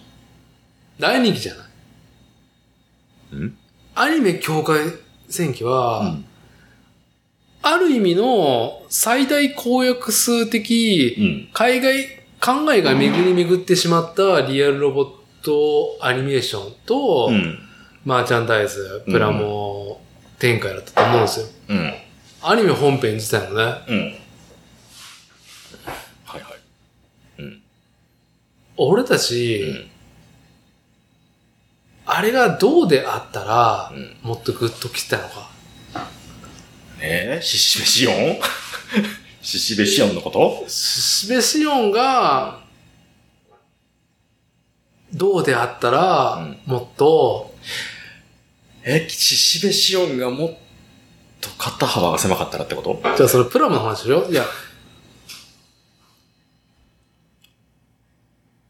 なんか、考えすぎうて、ん。 AI みたいなリアルロボットアニメだったと思うんですよ。お、なるほど。で、でえ、た、どういうことどういうこと考えすぎちゃって。考えすぎちゃって。うんいや、でも俺らの世代じゃなくてね、ん我々、もっとね、その子供をね、我々がその、まあ、僕自身ね、断崖世代のジュニア、1975年生まれの僕が、そのザ・ブングル見たりとうんうか、ん。あのー、富野作品、ダンバインとか、あとダグラムとか見てきたっていう流れね。まあもちろんガンダムもそうですけど。その年齢には適してるかもしれないけど、うんまあちょっと今コンテンツ飽和時期、世界性っていうのもあって、ちょっとなんかさ、もうちょっと振り方あったんではなかろうか。ややこしすぎたってこいや、話がちょっと、とん。変に教育テレビしすぎてるというかう、ん。懸念味があるようでなんかないような、みたいな、うん。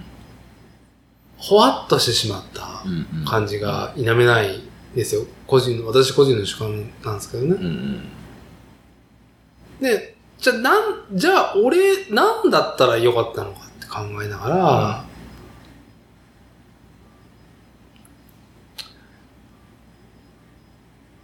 多分最大公約数的に出た結論にうん何かちょっとね、こう、腑に落ちてないんじゃないかろうかっていう。せっかくなんかあのメインのロボット、ケムとかさ、うん。変なさ、逆関節になってるじゃん。うん攻めてんなっていう感じじゃ。うんうんんあと、あと、なんだっけ、あの、オーストラリアのなんか変な、うんなんか、ね、いたじゃん、第一話から出てきた。うんうん名前忘れちゃったけど、ねえ足長いやえっとつ。バンイプブーメランねああ、そううそんううんそうう。んとかさ、あんまり活躍してないじゃん。しないねもっと大事にしてほしかったよね大事にしてほしかったよね。あれ大事にしてほしかったよねメタルギアにした人見たぐらいだからねあれそうね。なんか、そのメカの、なんか、その、ケレン味が、劇中で、うわーん、あれっていうのと、うんやっぱしべしおんがもっとピーキーだったら、うんもっと持ってかれてたんじゃないかな、みたいな。ああ深田意味だったらもっといいししべしおんを演じられたんじゃなかろうか。っていう。まあ、ししべしぶんが深田恵美みたいになったら、ストーリーももっと振り切ってくれないと困るけどね。だから、そういうことなんですよ。あー、なるほどそういうことかそういうことなんですよ。中途半端なことしやがって っていうことか。か、まあ、スペシオンが、ししべしおんが深田恵美になったことで、そのバランスを取ると、ストーリーも必然的にそうなるはずじゃないかってことね。そうそうそうそう。ななんか主人公とのおねしょた感とかが急に来て、なんか、ハハラハラさせられる我々お、お父さんたち。でも、子供たちは、そうかっこいいメカのギミック、あの逆関節を生かした、々。バンイプブーメランと永遠なんかやり合ってる感じ結な局、るで、ほどね。でかいバンイップブーメランが強いんだっていう、うんあの、中華の入連を、もうガンガシンガシン足で蹴っ飛ばす描写とかあったら、おーっあてー、なるほど。たんではなかろうか。っていう。その辺は、水星の魔女うはん最高にやってんなと思うんだけど、今日は水星の魔女は知らないです。うん。やっぱり AI の話が出たんで、うんね。はい。あの、もうちょっと AI もね、こう、ケレミあるっていうか、うーん。AI は、まあ、だって、まあ、ゴーストうん。が全部悪いものって背負ってる感。うん。なんか戦隊もんっぽいかなって、とも思った。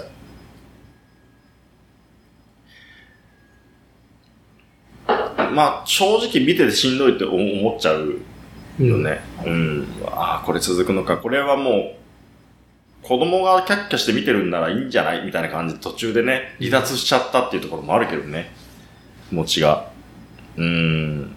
1話はすごい良かったけどね。 1話と2話の場合すごく良かって、うんこれ、ワクワクしたよワね。クワクしたね。あ、大人、この年になってもちゃんと見てみていいかもって思ったもんね、最初は。う。うんん。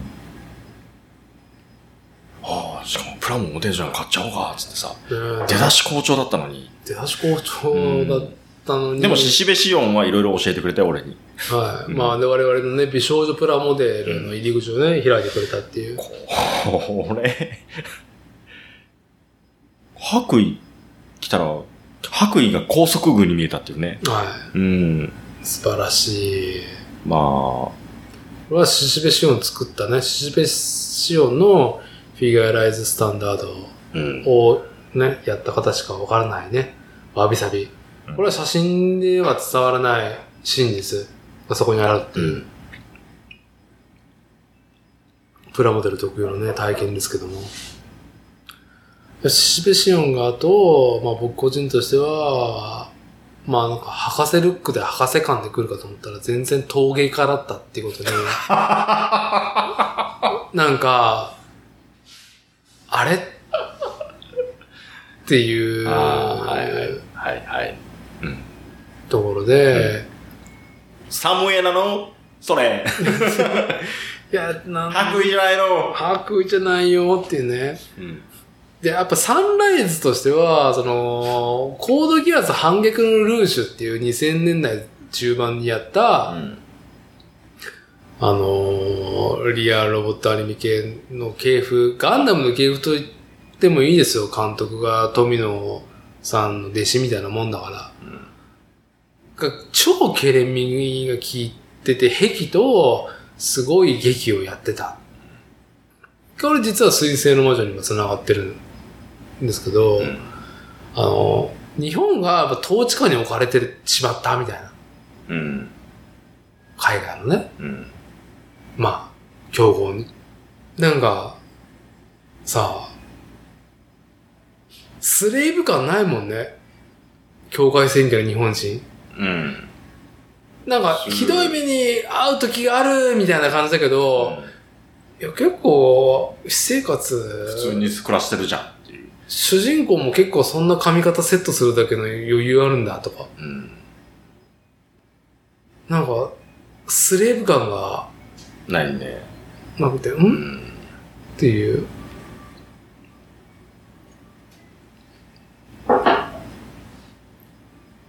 もっとやってよかった。もっとしっかりやってよかったんだかもしれないね。まあでもこれは話になると別にね、あの、境界線記がどうのって言うんじゃなくて、俺たちとしては境界線記どうあってほしかったのかっていうところで言うと、うん僕はシシビシオンは、まあ三白眼のそばかす、メガネ、髪ボサボサで、ヒロインで来た、来て、うん。サンライズが投げてきたら、最高だったなって。ああ。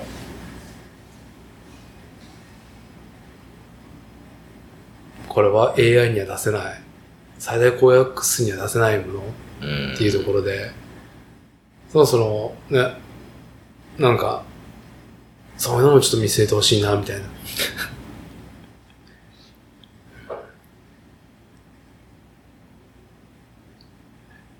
最初にプラモデルとか一緒にさ、作ってるからさ、あんまりこうチャレンジングなことはしできないのがね。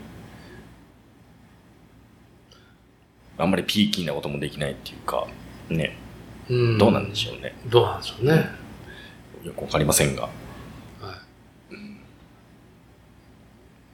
まあそのね、僕のなんか半分愚痴をこぼしたところで、最後僕まこいつさ僕んはもう本当にね、ゼルダのティアキンにね、ものすごくね、一個ね、これはダメだろうって思ってることが一個ああ、いこうあるいですけよ。ど、本当に、ネタバレになっちゃうから言えない。なんかオブラートには包めないんですかえオブラートに、あのね、まあ、前作もそうだったんですけど、は前作も、えーっと、まあ、悪のね、魔魔王的なガノンっていうね、悪いボスを倒すために、4、よ4人の英傑の力を借りると。い。はい。水と火と雷とはい風とね。で、それぞれの持つ真珠っていうウェポンをね、うん。こう、最後に、最後の決戦の時に力を借りるっていう、その、みんなの力を借りるために、まあその4つの地方を巡るっていう大きな大雑把なストーリーがあるんですけど、まあティアキンもそれになぞらえたような設定があるんですよ。はいで、4つの神殿を巡るみたいなね。1個目の神殿をクリアした人は、なるほどって思うと思うんだけど、うん2個目の以降の神殿をクリアした人は多分、んって思ったはずなんですよ。ほいや、ここもちょっと作り込んで欲しかったよなって思ってやる。う。なるほど。うん。もう俺以上は言えない。ちゃんとやって、任天堂と思った。だから任天堂じゃないと思うけど、ね、ちゃんと、あの、ここはもうちょっと、やり方あったんじゃないって思うね。そこだけがすごく嫌だ。まあ、僕はま全くプレイしてない人間なんですけども、妻がね、前のブレスオブワイルドうん。から、ティアーズオブキングダうム、ん。 6年の時を経て、両方ともプレイして、で旗から見てるんですけど、そう。だから今日、行きの道中でさ、開校すぐにさ、ああのー今どうですか、進捗はって話になったから、い、や、4つ目の神殿が終わりましたって報告したんですよ。あはい。奥様にね、はい私がう報ちのね告,、報告したんですよ。は私、ようやく4つ目が、あの、うん新年終わりまして、つったら、奥様こう言うじゃないですか。い。まあコログ集めばっかりして、新年一つも行ってない、つって。じゃあ、まあ、コログもそうだし、ポカポカ層をここに2週間以上集めていて、何も展開もないから、たまに俺飲みながら横でプラムやってると、刺激が低すぎて、なんかね、あの、心地よいなんか環境音で、ゼルダのう、んなんか寝落ちしちゃうっていう。ポカポカ層を集めに走ってるお前農家かって思ったよね。行けや、神殿つって。まあでも1個目をね、今、果敢に攻めるっていう話をしたので、まあいいんじゃないですか。まあ、ねこれ、これ、まあね、あのね、おじさんが愚痴に愚痴で引っ張られるね、あのー重力に魂縛られたおじさんなんで、続けますけど、あのさう、ん。任天堂のさ、あのキャラクターボイスうん。のあの芸風、うん。ちょっとそろそうろん、手こ入れした方がいいんじゃないかな。ああ。あのーなるほどね。まあ、いゼルでやられたこと、あと、リングフィット。うん。うん。アドベンチャー。僕はリングフィットアドベンチャーやってた時期あるんですけども、うんうんあの、キャラクターが、うん。えーっと、録音してないんですよね。うん。テキストに書いてあるうん。ことを。うん。あの、キャラクターの雰囲気うで、ん。はっほーほっとか、ほーはぁみたいなね。そう、うん。はーん、あの、うんなんか第一声で、でうんあとはテキストで読ませるってあの芸風、うん。 6年経てもこれかうん。っていうところ、まあ、でもね、そう、ちゃんと、つちゃんとした声を当ててくれればいいけど、ただ、えっ、とね、僕はね、あのー水の、水の、えっ、と、キャラクターの、はキャラ、キャラクターが苦手なんですよ。 苦手なんですよ。い。そうなんですか。うん。鬼滅の刃で言う、まあこれちょっとね、あの、批判はももちろんあると思うんですけど、はいあの、鬼滅の刃で、は縁柱い。はい。の煉獄さはいん。が苦手なんですよ、僕。は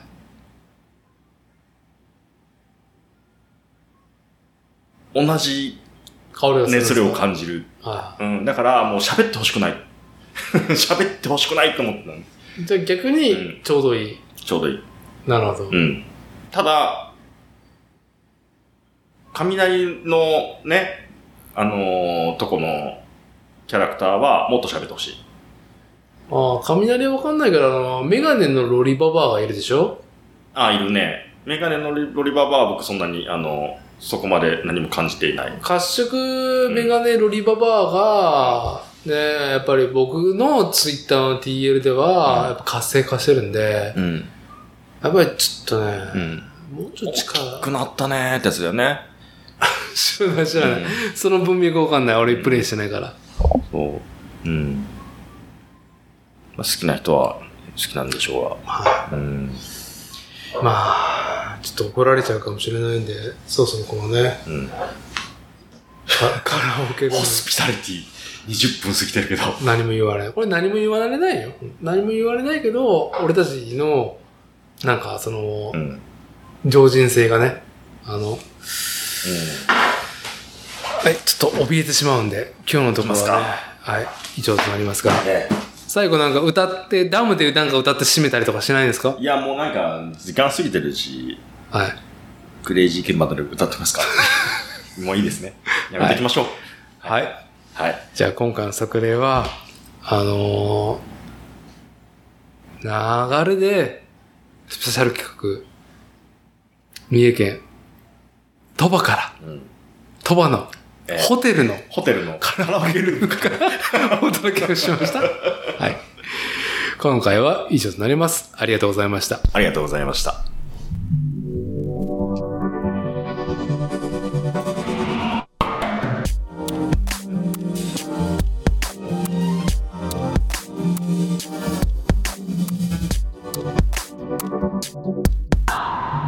う。